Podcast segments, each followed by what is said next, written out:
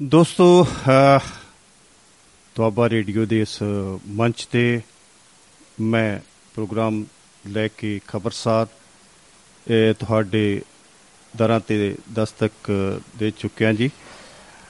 ਆਸੋ programme ਖਬਰਸਾਰ ਸੋਮਵਾਰ ਤੋਂ ਸ਼ੁੱਕਰਵਾਰ 7 ਵਜੇ ਤੋਂ ਲੈ ਕੇ 8 ਵਜੇ ਤੱਕ ਸ਼ਾਮ, ਭਾਰਤੀ ਸਮੇਂ ਮੁਤਾਬਕ ਤੁਹਾਡੀ ਸੇਵਾ ਦੇ ਵਿੱਚ ਪੇਸ਼ ਕੀਤਾ ਜਾਂਦਾ ਹੈ। ਸੋ ਸਭ ਤੋਂ ਪਹਿਲਾਂ ਮੈਂ ਸਾਰੇ ਸਰੋਤਿਆਂ ਦਾ ਜੋ ਵੀ ਇਸ ਵੇਲੇ ਸਾਡੇ ਮਨਮਤ ਤੇ ਸਰੋਤੇ ਸਾਡੇ ਨਾਲ ਜੁੜੇ ਨੇ ਉਹਨਾਂ ਦਾ ਮੈਂ ਸਵਾਗਤ ਕਰਦਾ ਜੀ। ਜੀ ਕਹਿੰਦਾ ਜੀ ਸਾਰਿਆਂ ਨੂੰ ਸਤਿ ਸ੍ਰੀ ਅਕਾਲ, ਆਦਾਬ, ਨਮਸਕਾਰ। ਕਹਿੰਦਾ ਹੋਇਆ ਮੈਂ ਸਾਰਿਆਂ ਨੂੰ ਇਸ ਪ੍ਰੋਗਰਾਮ ਦੇ ਵਿੱਚ ਹਾਜ਼ਰੀ ਲਵਾਉਣ ਵਾਸਤੇ ਨਿਯੋਤਾ ਦਿੰਦਾ ਕਿ ਸਾਰੇ ਇਸ ਵਿੱਚ ਸ਼ਾਮਲ ਵੀ ਹੋਣ ਤੇ ਪ੍ਰੋਗਰਾਮ ਨੂੰ ਨਿਯਮਤ ਤੌਰ ਤੇ ਸੁਣਦੇ ਵੀ ਰਹਿਣ। ਸੋ ਇਸੇ ਪ੍ਰੋਗਰਾਮ ਦਾ ਕੱਲ ਸਵੇਰ ਨੂੰ 8 ਵਜੇ ਤੋਂ ਲੈ ਕੇ 9 ਵਜੇ ਤੱਕ ਇਹਦਾ ਰਿਪੀਟ ਜੋ ਇਹਦੀ ਬ੍ਰਾਡਕਾਸਟਿੰਗ ਆ, ਉਹ ਤੁਸੀਂ ਫਿਰ ਸੁਣ ਸਕਦੇ ਹੋ ਦੁਆਬਾ ਰੇਡੀਓ ਦੇ ਉੱਪਰ ਹੀ। ਸੋ ਅੱਜ ਮੈਂ ਪ੍ਰੋਗਰਾਮ ਸ਼ੁਰੂ ਅਸੀਂ ਕਰ ਰਹੇ ਹਾਂ ਜੀ। ਅੱਜ ਬੜੀ ਖੁਸ਼ੀ ਹੈ ਕਿ ਸਾਡੇ ਭਾਈ ਸਾਹਿਬ ਹਰਬੰਸ ਹਿਉ ਜੀ ਵਿਦਵਾਨ ਤੇ ਬਹੁਤ ਹੀ ਸੂਝਵਾਨ ਹਰਬੰਸ ਹਿਉ ਜੀ ਉਹ ਸਾਡੇ ਨਾਲ ਅੱਜ ਪ੍ਰੋਗਰਾਮ ਦੇ ਵਿੱਚ ਰੂਬਰੂ ਨੇ, ਉਹ ਹਾਜ਼ਰ ਨੇ। ਸੋ ਸਭ ਤੋਂ ਪਹਿਲਾਂ ਹਰਬੰਸ ਹਿਉ ਭਾਜੀ ਦਾ ਸਵਾਗਤ ਕਰਦਾ ਜੀ। ਹਰਬੰਸ ਹਿਉ ਭਾਜੀ, ਸਤਿ ਸ੍ਰੀ ਅਕਾਲ ਜੀ।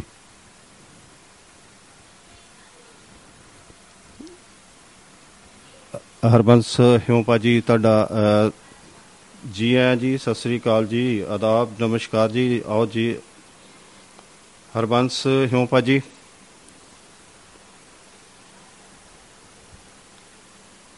ਲੱਗਦਾ ਹੈ ਕਿ ਭਾਈ ਸਾਹਿਬ ਨਾਲ, ਹਰਬੰਸ, ਹਿਉ ਜੀ ਨਾਲ ਸਾਡਾ ਰਾਫਤਾ ਕੱਟਿਆ ਗਿਆ। ਦੁਬਾਰਾ ਕੋਸ਼ਿਸ਼ ਕਰਦੇ ਹਾਂ ਜੀ ਹਰਬੰਸ, ਹਿਉ ਜੀ ਸਾਡੇ ਨਾਲ ਰੂਬਰੂ ਹੋ ਜਾਣ। ਸੋ ਆਪਾਂ ਦੋਸਤੋ ਅੱਜ ਜਿਹੜਾ ਇਹ ਪ੍ਰੋਗਰਾਮ, ਇਹ ਚੱਲਣਾ ਹੈ, ਇਹ ਪੂਰਾ ਸਮਾਂ ਜਿਹੜਾ ਪ੍ਰੋਗਰਾਮ ਮੇਰੀ ਤੁਹਾਡੀ ਦੁਆਬਾ ਰੇਡੀਓ ਹਰਬੰਸ ਹਿਉਪਾ ਜੀ ਤੇ ਖਬਰਾਂ ਦੀ ਸਾਂਝ ਜਿਹੜੀ ਇਸੇ ਤਰੀਕੇ ਨਾਲ ਪੈਂਦੀ ਰਹੇਗੀ। ਇਹ ਗੱਲਾਂ ਬਾਤਾਂ ਆਪਾਂ ਕਰਦੇ ਰਵਾਂਗੇ। ਹਰਬੰਸ ਹਿਉਪਾ ਜੀ ਸਾਡੇ ਨਾਲ ਜੁੜ ਗਏ ਨੇ। ਸੋ ਉਹਨਾਂ ਦਾ ਜੀ ਆਇਆਂ ਕਰਦੇ ਆ ਹਰਬੰਸ ਭਾਜੀ ਤੁਸੀਂ ਆਪਣੀ ਹਾਜ਼ਰੀ ਯਕੀਨੀ ਬਣਾਓ ਜੀ, ਤੁਸੀਂ ਔਨ 에ਅਰ ਹੋ ਸੋ ਅੱਜ ਸਾਰਾ ਜਿਹੜਾ ਪ੍ਰੋਗਰਾਮ ਹੈ, ਉਹ ਤੁਹਾਡੇ ird-gird ਘੁੰਮਣਾ ਹੈ। ਸਾਰੀਆਂ ਤੁਹਾਡੀਆਂ ਜੋ ਅਸੀਂ ਪ੍ਰਤੀਕਿਰਿਆਵਾਂ ਨੇ, ਸਾਰੇ ਖਬਰਾਂ ਦੇ ਉੱਪਰ ਤੁਹਾਡੇ ਤੁਸੀਂ ਖਬਰਸਾਰ ਸਾਨੂੰ ਦੇਣੀ ਆ। ਸਰੋਤਿਆਂ ਦੇ ਨਾਲ 2-4 ਦਿਨ ਦੀ ਛੁੱਟੀ ਤੋਂ ਬਾਅਦ ਤੁਸੀਂ ਅੱਜ ਰੂਬਰੂ ਹੋ। ਸੋ ਆਓ ਆਪਣੀ ਹਾਜ਼ਰੀ ਯਕੀਨੀ ਕਰੋ ਤੇ ਆਓ ਸਰੋਤਿਆਂ ਨੂੰ ਮੁਖਾਤਬ ਹੋਵੋ ਜੀ। ਹਰਬੰਸ ਸਿੰਘ ਭਾਜੀ ਤੁਹਾਡਾ ਜੀ ਆਇਆਂ ਜੀ, ਤੁਹਾਨੂੰ ਤੁਹਾਡਾ ਸ਼ੁਕਰੀਆ। ਤੁਹਾਡਾ ਧੰਨਵਾਦ ਜੀ, ਤੁਸੀਂ ਪ੍ਰੋਗਰਾਮ ਵਿੱਚ ਸ਼ਾਮਲ ਹੋ। ਪ੍ਰੋਗਰਾਮ ਦੇ ਵਿੱਚ ਤੁਸੀਂ ਸਾਰੀ ਵਿਆਖਿਆ ਸਾਰੀ ਪ੍ਰਤੀਕਿਰਿਆ ਤੁਸੀਂ ਇਸ ਪ੍ਰੋਗਰਾਮ ਦੀ ਰੂਹੇ ਰਵਾਹ ਹੋ। ਆਓ ਆਪਣੀ ਹਾਜ਼ਰੀ ਯਕੀਨੀ ਕਰੋ ਜੀ ਸਰੋਤਿਆਂ ਦੇ ਨਾਲ ਰੂਬਰੂ ਹੋਵੋ ਜੀ। ਹਰਬੰਸ ਹਿਉ ਭਾਜੀ।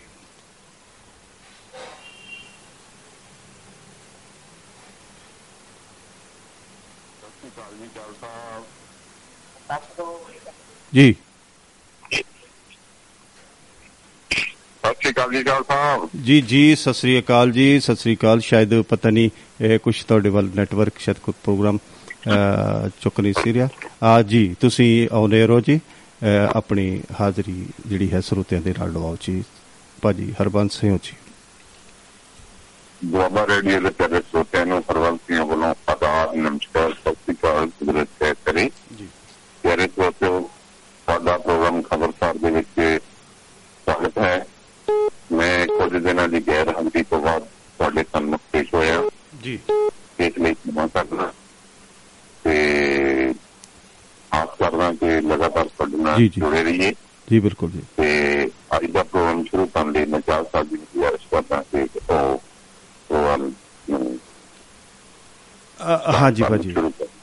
ਅ, ਜਿਵੇਂ ਭਾਜੀ ਅ, ਅੱਜ ਬਹੁਤ ਸਾਰੀਆਂ ਗੱਲਾਂ ਨੇ ਬਹੁਤ ਸਾਰੀਆਂ।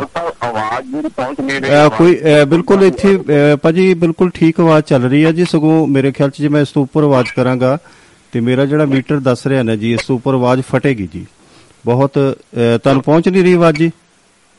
ਹੈ ਜੀ। ਆ ਜੀ, ਬਿਲਕੁਲ ਜੀ, ਬਿਲਕੁਲ ਇਹ ਜਿਹੜੀ ਹੈ ਨਾ ਸਾਰੇ ਲੈਵਲ ਕ੍ਰਾਸ ਕਰ ਰਹੀ ਹੈ ਜੀ ਮੇਰੇ ਮੀਟਰ ਦੇ ਮੁਤਾਬਕ। ਅਹ ਸੋ ਕੋਈ ਨਹੀਂ, ਅਹ ਕਦੀ ਥੋੜਾ ਬਹੁਤਾ ਜੀ, ਅਹ ਉਹ ਆਪਣੇ ਆਪ ਹੀ ਠੀਕ ਹੋ ਜਾਣੀ ਹੁੰਦੀ ਹੈ ਜੀ। ਅਹ ਸੋ, ਅਹ ਬਹੁਤ ਸਾਰੀਆਂ ਚਰਚਾਵਾਂ ਨੇ, ਬਹੁਤ ਸਾਰੀਆਂ ਗੱਲਾਂ ਬਾਤਾਂ ਨੇ। ਅਹ ਜਿਵੇਂ, ਅਹ ਕਈ ਗੱਲਾਂ ਹੋ ਕੇ ਹਟੀਆਂ ਨੇ, ਜਿਵੇਂ ਉਹ ਜਿਹੜਾ ਹੈ, ਉਹ ਜੰਗਲ ਦਾ ਜਿਹੜਾ ਹੈਗੇ ਆ ਉਹ ਮਸਲਾ ਜਿਹੜਾ ਹੈਗਾ ਕਿ ਉੱਥੇ ਟੈਕਸਟਾਈਲ ਦਾ ਲੱਗਣ ਦਾ ਉਹ ਚੱਲਿਆ। ਉਹ ਕਈਆਂ ਲੋਕਾਂ ਨੇ 10 ਤਰੀਕ ਨੂੰ ਵਿਰੋਧ ਕੀਤਾ 11 ਤਰੀਕ ਨੂੰ ਕੱਲ ਪ੍ਰਧਾਨ ਅ, ਆਪਣੇ ਚੀਫ ਮਿਨਿਸਟਰ ਸਾਹਿਬ ਨੇ ਅ, ਉਹਨਾਂ ਨੂੰ ਕਿਹਾ ਕਿ ਜੀ ਐ ਭਾਈ ਜੇ ਜਿਵੇਂ ਤੁਸੀਂ ਕਹਿੰਦੇ ਹੋ ਅ, ਉਵੇਂ ਹੀ ਅ, ਆਪਾਂ ਅ, ਅ, ਗੱਲਬਾਤ ਅ, ਕਰ ਲੈਨੇ ਆ ਸੋ ਅ, ਉਹਨਾਂ ਨੇ ਇਸ ਫੈਸਲੇ ਨੂੰ ਵਾਪਸ ਅ, ਲੈ ਲਿਆ ਕਿ ਜਿਹੜੀ ਕਿ ਉੱਥੇ ਪ੍ਰੋਜੈਕਟ ਨਾ ਲਾਉਣ ਦਾ ਜਿਹੜਾ ਇੱਕ ਉਹ ਗੱਲ ਜਿਹੜਾ ਹੈਗਾ ਉਹਨਾਂ ਨੇ ਫੈਸਲਾ ਕੱਲ ਕਰ ਦਿੱਤਾ। ਤੇ ਆਪਾਂ ਇਹਦਾ ਹਾਨ ਅ, ਜਾਂ ਲਾਭ ਉਹ ਕੀ ਹੋਵੇਗਾ? ਕਿਸ ਅ, ਨੂੰ ਲਾਭ ਹੋਵੇਗਾ ਇਹਦਾ? ਕਿਸ ਨੂੰ ਜ਼ਿਆਦਾ ਨੁਕਸਾਨ ਜਿਹੜਾ ਹੋਵੇਗਾ? ਬਾਕੀ ਪਾਰਟੀਆਂ ਬਾਰੇ ਤੇ ਐਵੇਂ ਹੀ ਆ ਕਿ ਗੱਲਾਂ ਬਾਤਾਂ ਜਿਵੇਂ ਕਰਦੀਆਂ ਰਹਿੰਦੀਆਂ ਨੇ ਹਰ ਅ, ਇਹਦੇ ਵਿੱਚ ਅਸੀਂ ਮੂਲ ਰੂਪ ਵਿੱਚ ਮੈਂ ਤੁਹਾਡੀ ਪ੍ਰਤੀਕਿਰਿਆ ਚਾਹਾਂਗਾ ਕਿ ਕੀ ਇਹਦਾ ਹ- ਪ੍ਰੋਗਰਾਮ ਵਾਪਸ ਲੈਣ ਦਾ। ਅ, ਅ, ਹਰਵੰਸ ਸਿੰਘ ਜੀ ਸਾਡੇ ਨਾਲ ਇੱਕ ਸਰੋਤੇ ਜੁੜਨਾ ਚਾਹ ਰਹੇ ਨੇ। ਮੈਂ ਉਹਨਾਂ ਨੂੰ ਔਨਰ ਕਰਦਾ। ਤੁਸੀਂ ਆਪਣੀ ਗੱਲ ਜਾਰੀ ਰੱਖੋ ਜੀ। ਹਾਂਜੀ ਚੱਲ ਸਾਹਿਬ ਜੀ ਇਹ ਤੇ ਤੇਰੇ ਸੋਚ ਜੀ।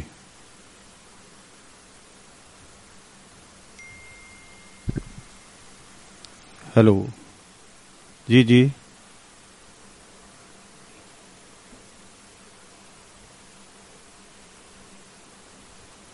ਤੁਹਾਡੀ ਲੱਗਦਾ ਹੈ ਕਿ ਹਿਉਂ ਸਾਹਿਬ ਨਾਲੋਂ ਇਹ ਸਾਡਾ ਰਾਫਤਾ ਜਿਹੜਾ ਉਹ ਕੱਟਿਆ ਗਿਆ। ਦੁਬਾਰਾ ਫਿਰ ਮੈਂ ਕੋਸ਼ਿਸ਼ ਕਰਦਾ ਜੀ। ਅੱਜ ਕੁਝ ਨੈਟਵਰਕ ਦੀ ਪ੍ਰੋਬਲਮ ਚੱਲ ਰਹੀ ਹੈ। ਸੋ ਸੋ ਦੋਸਤੋ ਸਾਡੇ ਨਾਲ ਸਾਡੇ ਇੱਕ ਬਹੁਤ ਹੀ ਖੂਬਸੂਰਤ ਮਹਿਮਾਨ ਗੁਰਵਿੰਦਰ ਬੈਂਸ ਜੀ ਸਾਡੇ ਨਾਲ ਇਸ ਪ੍ਰੋਗਰਾਮ ਖਬਰਸਾਰ ਦੇ ਵਿੱਚ ਜੁੜ ਚੁੱਕੇ ਨੇ। ਮੈਂ ਉਹਨਾਂ ਨੂੰ ਔਨ 에ਅਰ eh, ਕਰ ਰਿਹਾ ਜੀ ਉਹ ਔਨ 에ਅਰ ਔਨਰ ਨੇ ਤੁਹਾਡੇ ਨਾਲ ਮੁਖਾਤਬ ਨੇ। ਅ, ਗੁਰਵਿੰਦਰ ਬੈਂਸ ਜੀ ਬਾਰੇ ਮੈਂ ਥੋੜੀ ਜੀ ਜਾਣਕਾਰੀ eh, ਅ, ਦਵਾਂ ਕਿ ਇਹ eh, ਰਿਟਾਇਰ ਪੰਚਾਇਤ ਅਫਸਰ ਨੇ ਵੀਡੀਓ ਸਭ ਰਿਟਾਇਰ ਨੇ। ਤੇ ਹੁਣ ਇਹ ਟੋਟਲੀ ਪੂਰੀ ਦੀ ਪੂਰੀ ਤਰ੍ਹਾਂ ਇਹ ਕਿਸਾਨੀ ਨੂੰ ਤੇ ਕਿਸਾਨ ਜਥੇਬੰਦੀਆਂ ਨੂੰ ਕਿਸਾਨਾਂ ਦੀ ਸੇਵਾ ਵਿੱਚ ਇਹ ਸਮਰਪਿਤ ਨੇ।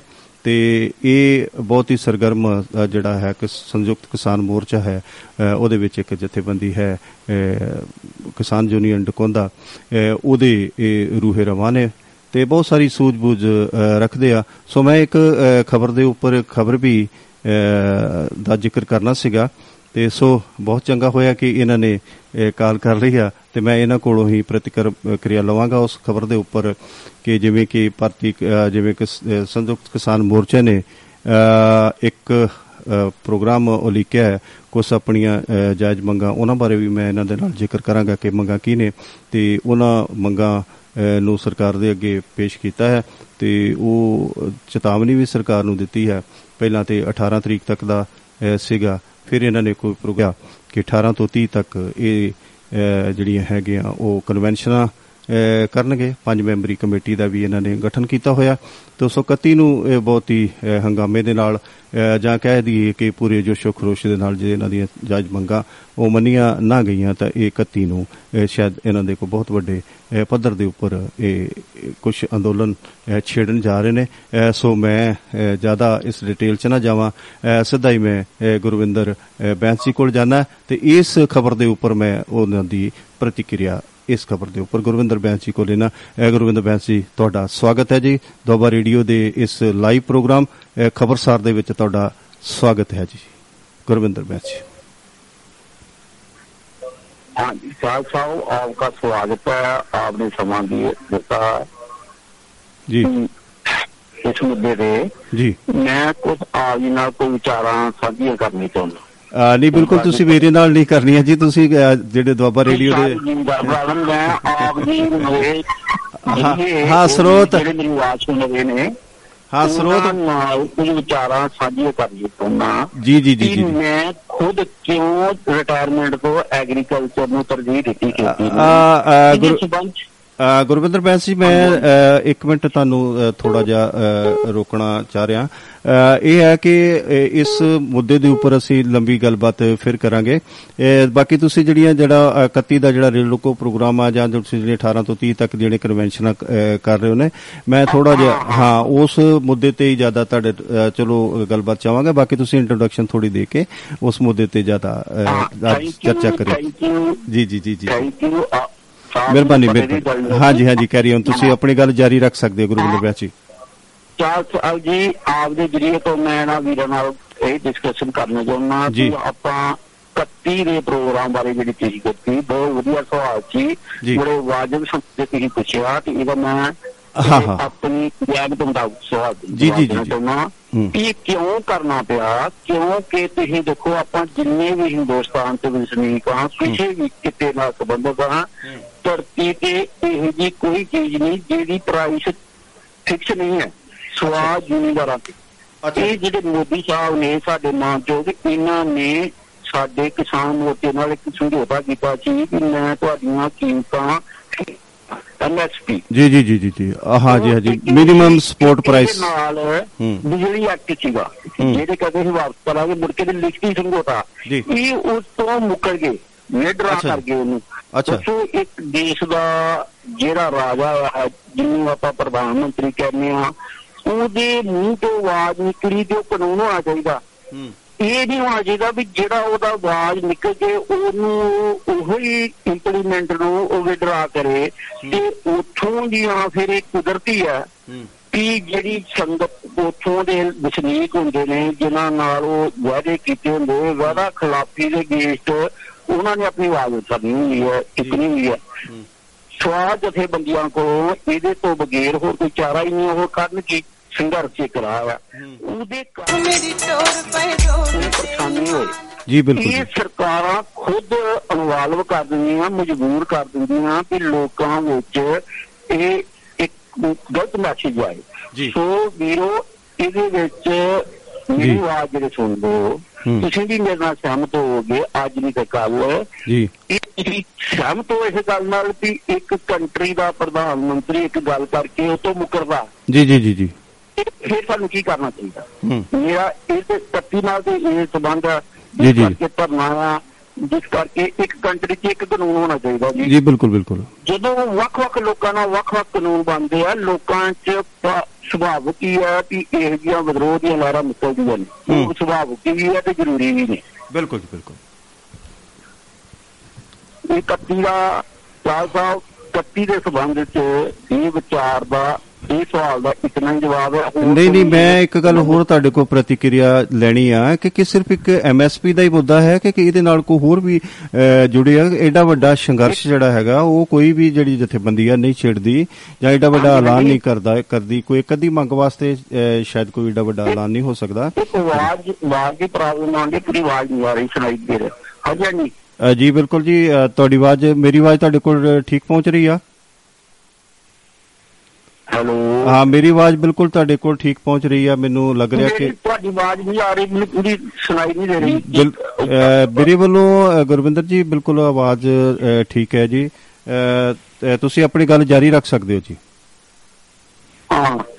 ਮੈਂ ਇਸ ਟਾਪਿਕ ਤੇ ਇਹ ਦੇਖੋ ਇੱਕ ਮੈਂ ਜਿਹੜੀ ਗੱਲ ਵਿਚਾਰ ਕਰ ਰਿਹਾ ਸੀ ਆਪ ਨਾਲ ਸਾਂਝੇ ਮੇਰਾ ਮਕਸਦ ਇਹ ਸੀ ਕਿ ਆਪਾਂ ਇੱਕ ਕੰਟਰੀ ਦੇ ਵਿੱਚ। ਹਰ ਇੱਕ ਨੂੰ ਇਨਸਾਫ ਮਿਲਣਾ ਚਾਹੀਦਾ, ਉਹ ਆਪਣੀ ਮਰਜ਼ੀ ਮੁਤਾਬਕ ਆਪਣੀ ਜੀਵਨ ਜੀਵੇ ਜੇ ਉਹ ਖੇਤੀ ਕਰਦਾ ਤੇ ਉਹਨੂੰ ਪਤਾ ਹੋਏ ਕਿ ਮੈਂ ਜਿਹੜੀ ਅੱਜ ਬੀਜੀ ਹੈ, ਫਸਲ ਬੀਜੀ ਆ, ਮੈਨੂੰ ਇਤਨੇ ਉਹ ਤੋਂ ਆਪਣਾ ਪੈਸਾ ਮਿਲਣਾ, ਉਹ ਪੈਸੇ ਨਾਲ ਮੈਂ ਆਪਣੇ ਬੱਚਿਆਂ ਦਾ ਕਿਵੇਂ ਬਜਟ ਬਣਾਵਾਂਗਾ, ਆਪਣੇ ਰਹਿਣ ਸਹਿਣ ਦਾ ਦੂਜਾ। ਜੇ ਉਹ ਦੇਖੋ ਉਹ ਫਸਲ ਉਹ ਬੀਜਦਾ ਉਹਦੀ ਜੀ, ਜੀ, ਕੀਮਤ। ਕੋਈ ਮੰਡੀ ਵਾਲਾ ਨਿਰਧਾਰਿਤ ਕਰਦਾ ਕੋਈ ਉਹਨੂੰ ਅੱਜ ਤੱਕ ਗੰਨਾ ਬੀਜਿਆ ਦਾ ਅੱਜ ਤੱਕ ਪੇਮੈਂਟ ਦਿੱਤੀ ਸਰਕਾਰਾਂ ਦੇ ਕੰਮ ਕੀ ਹੁੰਦੇ ਨੇ? ਸਰਕਾਰ ਇਹ ਹੈ ਲੋਕਾਂ ਨੂੰ ਸੁਵਿਧਾ ਦੇਣੀ। ਜੀ। ਜਿਸ ਜਿਸ ਥਾਂ ਤੇ ਜਿਸ ਕਿੱਤੇ ਨਾਲ ਉਹ ਜੁੜਿਆ ਜੇ ਕੋਈ ਪ੍ਰੋਬਲਮ ਆਉਂਦੀ ਉਹਨੂੰ ਹੱਲ ਕਰਨਾ ਤੇ ਉਹਨੂੰ ਉਤਸ਼ਾਹਤ ਕਰਨਾ ਵੀ ਉਹ ਕਿੱਤੇ ਨੂੰ ਜੀ। ਕਰੇ ਉਹਦੇ ਨਾਲ ਲੱਖਾਂ ਕਿੱਤੇ ਲੋਕ ਹੋਰ ਜੁੜਨ। ਮਤਲਬ ਜੀ। ਤੁਹਾਡੇ ਵੱਲ ਕਿਤੇ ਨੈਟਵਰਕ ਦੀ ਪ੍ਰੋਬਲਮ ਲੱਗ ਰਹੀ ਹੈ ਤੁਸੀਂ ਕਿਤੇ ਅਹ, ਕੋਸ਼ਿਸ਼ ਕਰੋ ਜੇ ਕੋਈ ਨੈਟਵਰਕ ਦੇ ਵਿੱਚ ਹੋ ਸਕਦੇ ਹੋ। ਅਹ, ਮੈਨੂੰ ਲੱਗ ਰਿਹਾ ਕਿ ਤੁਹਾਡਾ ਪ੍ਰੋਗਰ- ਅਹ, ਜਿਹੜਾ ਹੈਗਾ ਇਹ ਆਵਾਜ਼ ਜਿਹੜੀ ਆ ਉਹ ਠੀਕ ਤਰ੍ਹਾਂ ਨਹੀਂ ਆ ਰਹੀ। ਇਹ ਆਵਾਜ਼ ਤੁਹਾਡੀ ਅਹ, ਅਹ, ਕੱਟ ਰਹੀ ਆ। ਅਹ, ਸੋ ਅਹ, ਜੇ ਤੇ ਤੁਸੀਂ ਦੁਬਾਰਾ ਅਹ, ਰਾਬਤਾ ਕਾਇਮ ਕਰ ਅਹ, ਹੋ ਸਕਦਾ ਹੋਏਗਾ ਤੇ ਠੀਕ ਹੈ ਅਹ, ਮੇਰੇ ਖਿਆਲ ਚ ਤੁਹਾਡੀ ਆਵਾਜ਼ ਜਿਹੜੀ ਆ ਉਹ ਕੱਟ ਗਈ ਲੱਗਦੀ ਹੈ ਤੁਸੀਂ ਨੈਟਵਰਕ ਤੋਂ ਬਾਹਰ ਅਹ, ਹੋ ਗਏ ਲੱਗਦੇ ਹੋ। ਅਹ, ਸੋ ਬਹੁਤ ਬਹੁਤ ਤੁਹਾਡਾ ਅਹ, ਅਹ, ਧੰਨਵਾਦ ਜੀ। ਤੁਸੀਂ ਅਹ, ਜੁੜੇ ਸੀ। ਜੇ ਤੁਸੀਂ ਆਪਣੀ ਪ੍ਰਤੀਕਿਰਿਆ ਜਿਹੜੀ ਹੈਗੀ ਆ ਉਹ ਦੁਬਾਰਾ ਤੁਸੀਂ ਅਹ, ਦੇ ਸਕਦੇ ਹੋ ਜੀ ਗੁਰਵਿੰਦਰ ਬੈਸ ਜੀ। ਅਹ, ਸੋ ਅਹ, ਦੋਸਤੋ ਇਹ ਸਨ ਅਹ, ਗੁਰਵਿੰਦਰ ਬੈਸ ਜੀ ਜਿਹੜੇ ਕਿ ਅਹ, ਅਹ, ਕਿਸਾਨ ਅਹ, ਯੂਨੀਅਨ ਦੇ ਨੁਮਾਇੰਦੇ ਨੇ ਤੇ ਇਹਨਾਂ ਨੇ ਜਿਹੜੇ ਆਪਣੇ ਪ੍ਰੋਗਰਾਮ ਅਲੀਕੇ ਨੇ ਉਹਨਾਂ ਬਾਰੇ ਅਹ, ਸਾਨੂੰ ਅਹ, ਜਾਣਕਾਰੀ ਅਹ, ਦੇ ਰਹੇ ਸੀਗੇ। ਅਹ, ਸੋ ਅਹ, ਅ, ਨੈਟਵਰਕ ਦੀ ਪ੍ਰੋਬਲਮ ਕਰਕੇ ਸ਼ਾਇਦ ਹਰਬੰਸ ਸਿਉ ਜੀ ਨਾਲ ਵੀ ਲਗਾਤਾਰ ਸਾਡਾ ਜਿਹੜਾ ਰਾਬਤਾ ਅ, ਅ, ਉਹ ਬਾਰ-ਬਾਰ ਉਹ ਉਹ ਕੱਟਿਆ ਜਾ ਰਿਹਾ ਤੇ ਮੈਨੂੰ ਥੋੜੀ ਮੁਸ਼ਕਲ ਹੋ ਰਹੀ ਹੈ ਕਿਉਂਕਿ ਮੇਰੇ ਵੱਲ ਇੱਥੇ ਤਾਂ ਅੱਜ ਬਹੁਤ ਹੀ ਖੂਬਸੂਰਤ ਅ, ਚੱਲ ਰਿਹਾ ਜੀ। ਮੈਂ ਦੁਬਾਰਾ ਕੋਸ਼ਿਸ਼ ਕਰ ਰਿਹਾ ਕਿ ਹਰਬੰਸ ਸਿੰਘ ਜੀ ਨੂੰ ਪ੍ਰੋ- ਅ, ਜਿਹੜਾ ਹੈਗਾ ਉਹ ਅ, ਮਿਲ ਜਾਵੇ। ਸੋ ਅ, ਮੈਂ ਹਰਬੰਸ ਸਿੰਘ ਜੀ ਨੂੰ ਅ, ਦੁਬਾਰਾ ਲਾਈਨ ਤੇ ਲੈਣ ਦੀ ਕੋਸ਼ਿਸ਼ ਅ, ਕਰ ਰਿਹਾ ਜੀ। ਜੇ ਉਹਨਾਂ ਨਾਲ ਰਾਬਤਾ ਕਾਇਮ ਹੋ ਗਿਆ ਤੇ ਫਿਰ ਮੈਂ ਤੁਹਾਡੇ ਨਾਲ ਅੱਗੇ ਅਗਲੀ ਗੱਲ ਅ, ਤੋਰਾਂਗਾ। ਅ, ਸੋ ਦੋਸਤੋ ਅ, ਇਵੇਂ ਹੀ ਚੱਲ ਰਿਹਾ ਕਿ ਬਹੁਤ ਸਾਰੀਆਂ ਗੱਲਾਂ ਬਾਤਾਂ ਅ, ਇਵੇਂ ਅ, ਚੱਲਦੀਆਂ ਨੇ ਤੇ ਬਹੁਤ ਸਾਰੀਆਂ ਅ, ਜਿਹੜੀਆਂ ਹੈਗੀਆਂ ਉਹ ਅ, ਕਥਾ ਕਹਾਣੀਆਂ ਨੇ ਤੇ ਬਹੁਤ ਸਾਰੇ ਮੁੱਦੇ ਨੇ। ਅ, ਸੋ ਸਭ ਤੋਂ ਪਹਿਲਾਂ ਤੇ ਆਪਾਂ ਮੈਂ ਇਸ ਗੱਲ ਵੱਲ ਅ, ਤੁਹਾਡਾ ਧਿਆਨ ਦਿਵਾਵਾਂ। ਤੇ ਜਦ ਤੱਕ ਸ਼ਾਇਦ ਉਹ ਹਰਬੰਸ ਹਿਉ ਜੀ ਅ, ਦੁਬਾਰਾ ਜੇ ਅ, ਜੁੜ ਜਾਂਦੇ ਨੇ ਤੇ ਬਹੁਤ ਹੀ ਅ, ਵਧੀਆ ਹੋਏਗਾ। ਅ, ਨਹੀਂ ਤੇ ਮੈਂ ਅ, ਗੱਲ ਅ, ਕਰਾਂਗਾ। ਮੈਂ ਅ, ਉਹੋ ਹੀ ਉਸੇ ਤੇ ਹੀ ਗੱਲ ਦੇ ਉੱਤੇ ਮੈਂ ਪਹਿਲਾਂ ਥੋੜੀ ਜੀ ਚਰਚਾ ਕਰਾਂਗਾ। ਦੋ ਗੱਲਾਂ ਦੇ ਉੱਤੇ ਮੈਂ ਅਹਿਮ ਚਰ- ਅ, ਚਰਚਾ ਕਰਾਂਗਾ। ਇੱਕ ਤੇ ਜਿਹੜੀ ਪੀ ਮੱਤੇਵਾੜੇ ਵਾਲਾ ਅ, ਜਿਹੜਾ ਜੰਗਲਾਂ ਦੇ ਵਿੱਚ ਉਹ ਟੈਕਸਟਾਈਲ ਇੰਡਸਟਰੀ ਜਿਹੜੀ ਉੱਥੇ ਲੱਗਣੀ ਸੀ ਪਾਰਕ ਬਣਨਾ ਸੀਗਾ ਜਿਹਦਾ ਕਿ ਬਹੁਤ ਹੀ ਜ਼ਿਆਦਾ ਬੈਨੀਫਿਟ ਲੋਕਾਂ ਨੂੰ ਹੋਣ ਵਾਲਾ ਸੀਗਾ। ਸ਼ਾਇਦ ਉਹ ਕਿਸੇ ਕਾਰਨ ਕਰਕੇ ਜਿਹੜਾ ਅ, ਉਹ ਅ, ਲੋਕਾਂ ਦੇ ਵਿਰੋਧ ਕਰਕੇ ਵਾਤਾਵਰਣ ਅ, ਦਾ ਪ੍ਰੇਮ ਜਿਹੜਾ ਸੀਗਾ ਉਹ ਕਾਫੀ ਅ, ਜਾਗ ਪਿਆ ਉਮੜ ਪਿਆ ਤੇ ਉਹ ਕਿਤੇ ਨਾ ਕਿਤੇ ਉਹ ਜਿਹੜਾ ਅ, ਉਹ ਜਿਹੜਾ ਪਾਰਕ ਅ, ਬਣਨਾ ਸੀ ਜੋ ਟੈਕਸਟਾਈਲ ਪਾਰਕ ਬਣਨਾ ਸੀ ਉਹ ਕਿਤੇ ਨਾ ਕਿਤੇ ਠੰਡੇ ਬਸਤੇ ਵਿੱਚ ਉਹ ਹਾਲ ਦੀ ਕੜੀ ਪੈ ਗਿਆ ਤੇ ਉਹ ਅ, ਸਾਡੇ ਅ, ਮਾਨਯੋਗ ਮੁੱਖ ਮੰਤਰੀ ਜੀ ਨੇ ਅ, ਉਹ ਲੋਕਾਂ ਦੀ ਮੰਗ ਨੂੰ ਪ੍ਰਵਾਨ ਕਰ ਲਿਆ ਤੇ ਉਹ ਇੱਕ ਗੱਲ ਆਮ ਹੀ ਅ, ਕਹਿੰਦੇ ਅ, ਸੁਣੇ ਜਾਂਦੇ ਨੇ ਜਾਂ ਉਹਨਾਂ ਨੇ ਅੱਜ ਅਖਬਾਰ ਦੇ ਵਿੱਚ ਵੀ ਕੱਲ ਵੀ ਗੁਰਦੁਆਰਾ ਸਾਹਿਬ ਹਰਮੰਦਰ ਸਾਹਿਬ ਸ੍ਰੀ ਹਰਮੰਦਰ ਸਾਹਿਬ ਜਦੋਂ ਨਤਮਸਤਕ ਹੋਣ ਵਾਸਤੇ ਗਏ ਨੇ ਉੱਥੇ ਵੀ ਉਹਨੇ ਪੱਤਰਕਾਰਾਂ ਨਾਲ ਉਹਨਾਂ ਨਾਲ ਗੱਲਬਾਤ ਕਰਦੇ ਆ ਕਿਹਾ ਕਿ ਮੈਂ ਹਮੇਸ਼ਾ ਅ, ਮੈਂ ਜੋ ਵੀ ਅ, ਕੋਈ ਵੀ ਸਾਡੀ ਸਰਕਾਰ ਜਾਂ ਮੈਂ ਨਿੱਜੀ ਤੌਰ ਤੇ ਆਪਣੇ ਵੱਲੋਂ ਉਹਨਾਂ ਨੇ ਕਿਹਾ ਕਿ ਅਸੀਂ ਕੋਈ ਵੀ ਜਿਹੜਾ ਫੈਸਲਾ ਲੈਨੇ ਆ ਕਿ ਉਹ ਮੇ- ਸਾਡਾ ਫੈਸਲਾ ਨਹੀਂ ਹੁੰਦਾ ਉਹ ਲੋਕਾਂ ਦਾ ਫੈਸਲਾ ਹੁੰਦਾ ਜੋ ਲੋਕ ਚਾਹਣ। ਤੇ ਸੋ ਇਹ ਕਿਤੇ ਨਾ ਕਿਤੇ ਲੱਗ ਵੀ ਰਿਹਾ ਹੈ ਕਿ ਜੋ ਵੀ ਅਹ, ਲੋਕ ਚਾਹੁੰਦੇ ਨੇ ਉਹ ਅਹ, ਉਹ ਉਹੀ ਫੈਸਲਾ ਉਹ ਉਹ ਕਰਦੇ ਨੇ। ਹੁਣ ਪਤਾ ਨਹੀਂ ਇਹਦੇ ਵਿੱਚ ਅਹ, ਕਿਹਦੀ ਜਿੱਤ ਕਿਸ ਦੀ ਜਿੱਤ ਮੰਨੀਏ ਜਾਂ ਕਿਸ ਦੀ ਅਹ, ਹਾਰ ਮੰਨੀਏ। ਅਹ, ਇਹ ਕੋਈ ਇਹ ਮੁੱਦਾ ਇੱਕ ਹੋਰ ਹੀ ਵਿਸ਼ਾ ਹੈ। ਸਰ ਇਸ ਮੁੱਦੇ ਤੇ ਵੀ ਆਪਾਂ ਗੱਲਬਾਤ ਜ਼ਰੂਰ ਕਰਾਂਗੇ ਕਿ ਇਹਦੇ ਵਿੱਚ ਅਹ, ਕੀ ਕਿਹਦਾ ਨਫਾ ਹੋ ਗਿਆ ਤੇ ਕਿਹਦਾ ਅਹ, ਨੁਕਸਾਨ ਹੋ ਗਿਆ। ਖੈਰ ਅਹ, ਚਲੋ ਇੱਕ ਗੱਲ ਸੀ ਕਿ ਇਹ- ਇਹਦੇ ਵਿੱਚ ਕੋਈ ਸੰਘਰਸ਼ ਜਿਹੜਾ ਅਹ, ਉਹ ਨਹੀਂ ਛਿੜਿਆ। ਤੇ ਬਿਲਕੁਲ ਹੀ ਸੁਲਹ ਸਫ਼ਾਈ ਦੇ ਨਾਲ ਇਹ ਕਹਿ ਲਓ ਕਿ ਇਹ ਇਹ ਪ੍ਰੋਗਰਾਮ ਨੂੰ ਅਹ, ਜਿਹੜਾ ਇਲਜ਼ਾਮ ਦੇ ਦਿੱਤਾ ਗਿਆ ਕਿ ਉਹਨਾਂ ਨੇ ਇਸ ਨੂੰ ਅਹ, ਜਿਹੜਾ ਪ੍ਰੋਜੈਕਟ ਆ ਇਹਨੂੰ ਵਿਡਰਾ ਕਰ ਲਿਆ। ਉਹ ਅਗਲੀ ਕਿਤੇ ਅਹ, ਕਾਰਵਾਈ ਦੇ ਵਸ- ਵਿੱਚ ਪਾਉਣਗੇ। ਪਤਾ ਨਹੀਂ ਹੁਣ ਅਹ, ਕਿੱਥੇ ਕਿਵੇਂ ਇਹ ਇਹ- ਇਹ ਚੱਲਦਾ ਹੈ। ਅਹ, ਸੋ ਇਹ ਅਹ, ਬੜੀ ਹੈਰਾਨਗੀ ਵਾਲੀ ਗੱਲ ਇਹ ਹੋਈ ਆ ਕਿ ਹੈਰਾਨਗੀ ਵਾਲੀ ਗੱਲ ਇਹ ਆ ਕਿ ਜਿਹੜੀਆਂ ਅਹ, ਪਾਰਟੀਆਂ ਨੇ ਕਦੀ ਅਹ, ਸਾਡੇ ਨਾਲ ਕੋਸ਼ਿਸ਼ ਕਰ ਰਹੇ ਨੇ ਅਹ, ਗੁਰਨਾਮ ਸਿੰਘ ਅੰਬਾਲਾ ਤੋਂ। ਸੋ ਮੈਂ ਉਹਨਾਂ ਨੂੰ ਕਰਦਾ ਜੀ ਓਨਰ ਹਾਂਜੀ ਗੁਰਨਾਮ ਸਿੰਘ ਜੀ ਤੁਹਾਡਾ ਸਵਾਗਤ ਹੈ ਜੀ ਪ੍ਰੋਗਰਾਮ ਖਬਰਸਾਰ ਦੇ ਵਿੱਚ। ਅਹ, ਤੁਸੀਂ ਅਹ, ਅਹ, ਸ਼ਾਮਲ ਹੋ ਇਸ ਪ੍ਰੋਗਰਾਮ ਦੇ ਵਿੱਚ। ਸੋ ਤੁਹਾਡਾ ਅਹ, ਪ੍ਰੋਗਰਾਮ ਖਬਰਸਾਰ ਦੇ ਵਿੱਚ ਜੀ ਆਇਆਂ ਨਿੱਘਾ ਸਵਾਗਤ। ਤਬਾਪਰ ਰੇਡੀਓ ਦੇ ਇਸ ਖਬਰਸਾਰ ਮੰਚ ਦੇ ਵਿੱਚ ਤੁਹਾਡਾ ਸਵਾਗਤ ਹੈ ਜੀ ਅਹ, ਗੁਰਨਾਮ ਸਿੰਘ ਜੀ ਅੰਬਾਲਾ ਵਾਲੇ। ਅਹ, ਸਾਡੇ ਬੜੇ ਹੀ ਅਹ, ਅਹ, ਬਹੁਤ ਹੀ ਸੂਝਵਾਨ ਅਹ, ਬਹੁਤ ਹੀ ਸਿਆਣੇ ਬਹੁਤ ਹੀ ਪਿਆਰੇ ਮਿੱਤਰ ਨੇ ਦੁਆਬਾ ਰੇਡੀਓ ਦੀ ਅ, ਜਾਣੀ ਪਛਾਣੀ ਹਸਤੀ ਆ ਜੀ। ਅ, ਸਾਹਿਤਕ ਤੇ ਸੱਭਿਆਚਾਰਕ ਖੇਤਰਾਂ ਵਿੱਚ ਇਹਨਾਂ ਦੀ ਆਮ ਅ, ਸ਼ਮੂਲੀਅਤ ਹੁੰਦੀ ਆ। ਹਰ ਖਬਰ ਤੇ ਹਰ ਗੱਲਬਾਤ ਤੇ ਅ, ਪੂਰੀ ਨਜ਼ਰ ਰੱਖਦੇ ਨੇ। ਅ, ਸੋ ਆਓ ਅ, ਸਵਾਗਤ ਕਰਦੇ ਆ ਜੀ। ਅ, ਗੁਰਨਾਮ ਸਿੰਘ ਜੀ ਅੰਬਾਲਾ ਦਾ ਜੀ। ਗੁਰਨਾਮ ਸਿੰਘ ਜੀ ਜੀ ਆਇਆਂ ਜੀ। ਸਤਿਕਾਰ ਚਾਹਲ ਸਾਹਿਬ ਤੇ ਸਾਰੇ ਹੀ ਦੁਆਬਾ ਰੇਡੀਓ ਦੇ ਸੁਣਨ ਵਾਲੇ ਪਿਆਰ ਭਰੇ ਮਨ ਮੱਤੇ ਸਰੋਤਿਆਂ ਨੂੰ ਵੀ ਪਿਆਰ ਜੀ ਜੀ ਸਤਿ ਸ਼੍ਰੀ ਅਕਾਲ ਸਤਿ ਸਤਿ ਸ੍ਰੀ ਅਕਾਲ ਜੀ ਸਤਿ ਸ੍ਰੀ ਅਕਾਲ ਜੀ। ਹਾਂਜੀ ਚਾਹਲ ਸਾਹਿਬ ਮੈਂ ਨਾ ਕੱਲ ਵੀ ਮੱਤੇਵਾਲ ਵਾਲੇ ਉਸ ਵਿਸ਼ੇ ਤੇ ਆਪਾਂ ਡਿਸਕਸ ਕੀਤੀ ਮੈਂ ਸੁਣਿਆ ਸਾਰਾ ਪ੍ਰੋਗਰਾਮ ਹੂੰ ਹੂੰ ਹੂੰ। ਤੇ ਅੱਜ ਵੀ ਤੁਸੀਂ ਉਹ ਵਿਸ਼ਾ ਛੂਹਿਆ ਹੈ। ਹੂੰ ਹੂੰ ਹੂੰ। ਮੇਰਾ ਉਹ ਇੱਕ ਇਹਦੇ ਵਿੱਚ ਡਾਊਟ ਆ ਉਹ ਕਲੀਅਰ ਕਰਿਓ ਥੋੜਾ ਜਿਹਾ ਕਿਉਂਕਿ। ਜੇ ਉਹਦੇ ਨਾਲ ਉਸ ਜਗ੍ਹਾ ਦੇ ਨਾਲ ਸਤਲੁਜ ਦਰਿਆ ਵੀ ਲੱਗਦਾ ਆ। ਜੀ ਜੀ ਜੀ।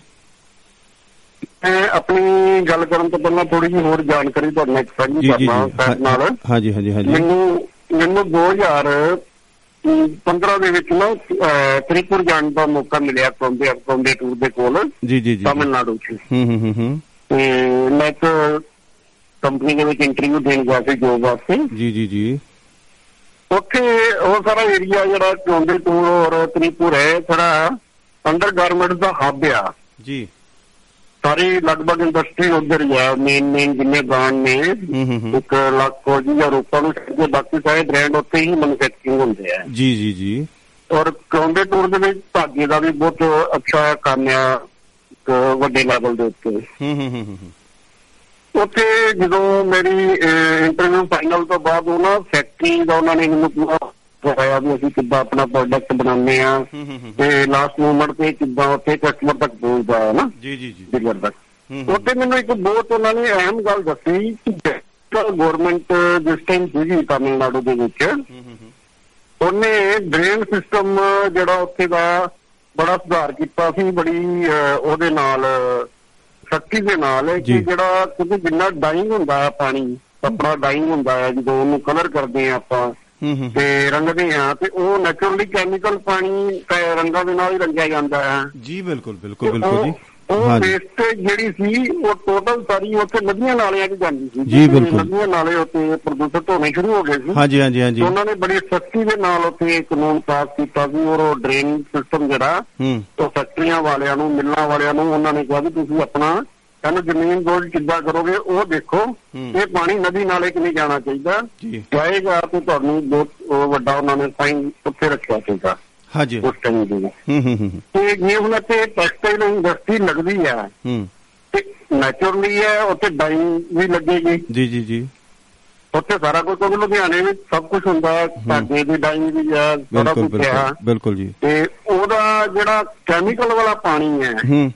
ਉਹ ਉਹ- ਉਹਦਾ ਜੇ ਉਹ ਵੀ ਅੱਡੇ ਦਰਿਆ 'ਚ ਜਾਂਦਾ ਤੇ ਸਤਲੁਜ ਵੀ ਤਾਂ ਬੁੱਢੇ ਨਾਲੇ ਦਾ ਰੂਪ ਅਖਤਿਆਰ ਕਰ ਸਕਦਾ ਸੀਗਾ ਜੀ ਜੀ ਮੈਂ ਇਹਦੇ ਤੇ ਤੁਹਾਡੇ ਤੋਂ ਜਾਣਕਾਰੀ ਦੇਖੋ ਜੀ ਇਸੇ ਤਰੀਕੇ ਨਾਲ ਜਦੋਂ ਕੋਈ ਇੰਡਸਟਰੀ ਲੱਗਦੀ ਹੈ ਨਾ ਜੀ ਮੈਂ। ਥੋੜਾ ਜਿਹਾ ਇਸ ਟੈਕਨੀਕਲ ਤੁਸੀਂ ਇਹ ਬਹੁਤ ਹੀ ਟੈਕ ਜਿਹੜਾ ਸਵਾਲ ਪੁੱਛਿਆ ਨਾ ਜੀ ਇਹ ਬਿਲਕੁਲ ਇੱਕ।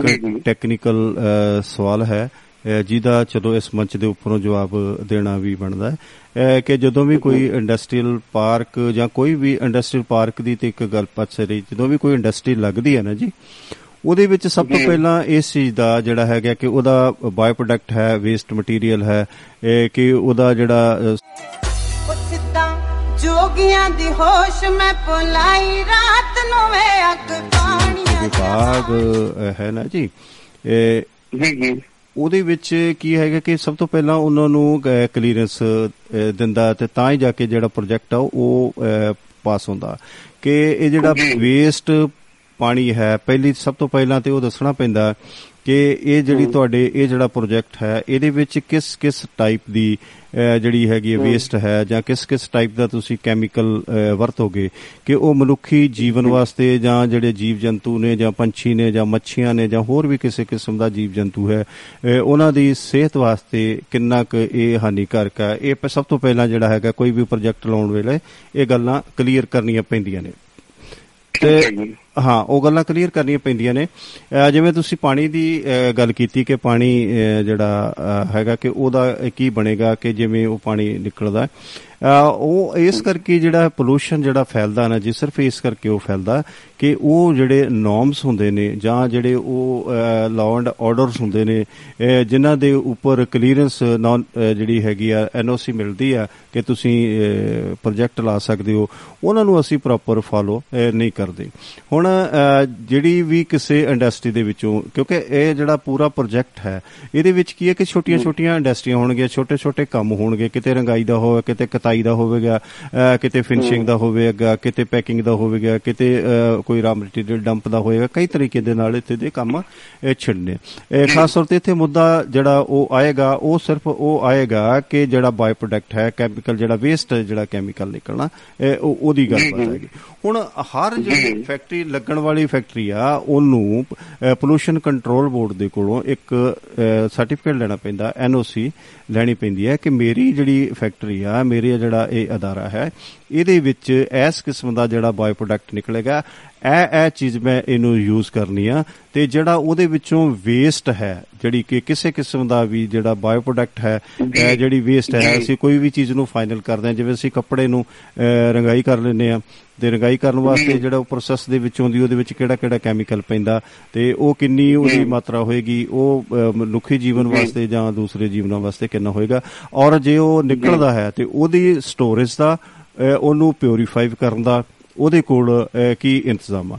ਇਸੇ ਤਰੀਕੇ ਨਾਲ ਸਾਰੀਆਂ ਜਿਹੜੀਆਂ ਸਾਰੀ ਜਿਹੜੀਆਂ ਇੰਡਸਟਰੀ ਨੇ ਇਹ ਪੋਲੂਸ਼ਨ ਕੰਟਰੋਲ ਬੋਰਡ ਤੋਂ ਅਹ, ਆਪਣਾ ਇੱਕ ਕਲੀਅਰੈਂਸ ਲੈਂਦੀਆਂ ਨੇ ਆਪਣਾ ਇੱਕ ਉਹ ਫਾਰਮ ਭ- ਭਰਦੀਆਂ ਨੇ ਕਿ ਮੇਰਾ ਜਿਹੜਾ ਹੈਗਾ ਵਾਟਰ ਨੂੰ ਪਾਣੀ ਨੂੰ ਟ੍ਰੀਟ ਕਰਨ ਦਾ ਇਹ ਇਸ ਤਰੀਕੇ ਦਾ ਹੋਏਗਾ।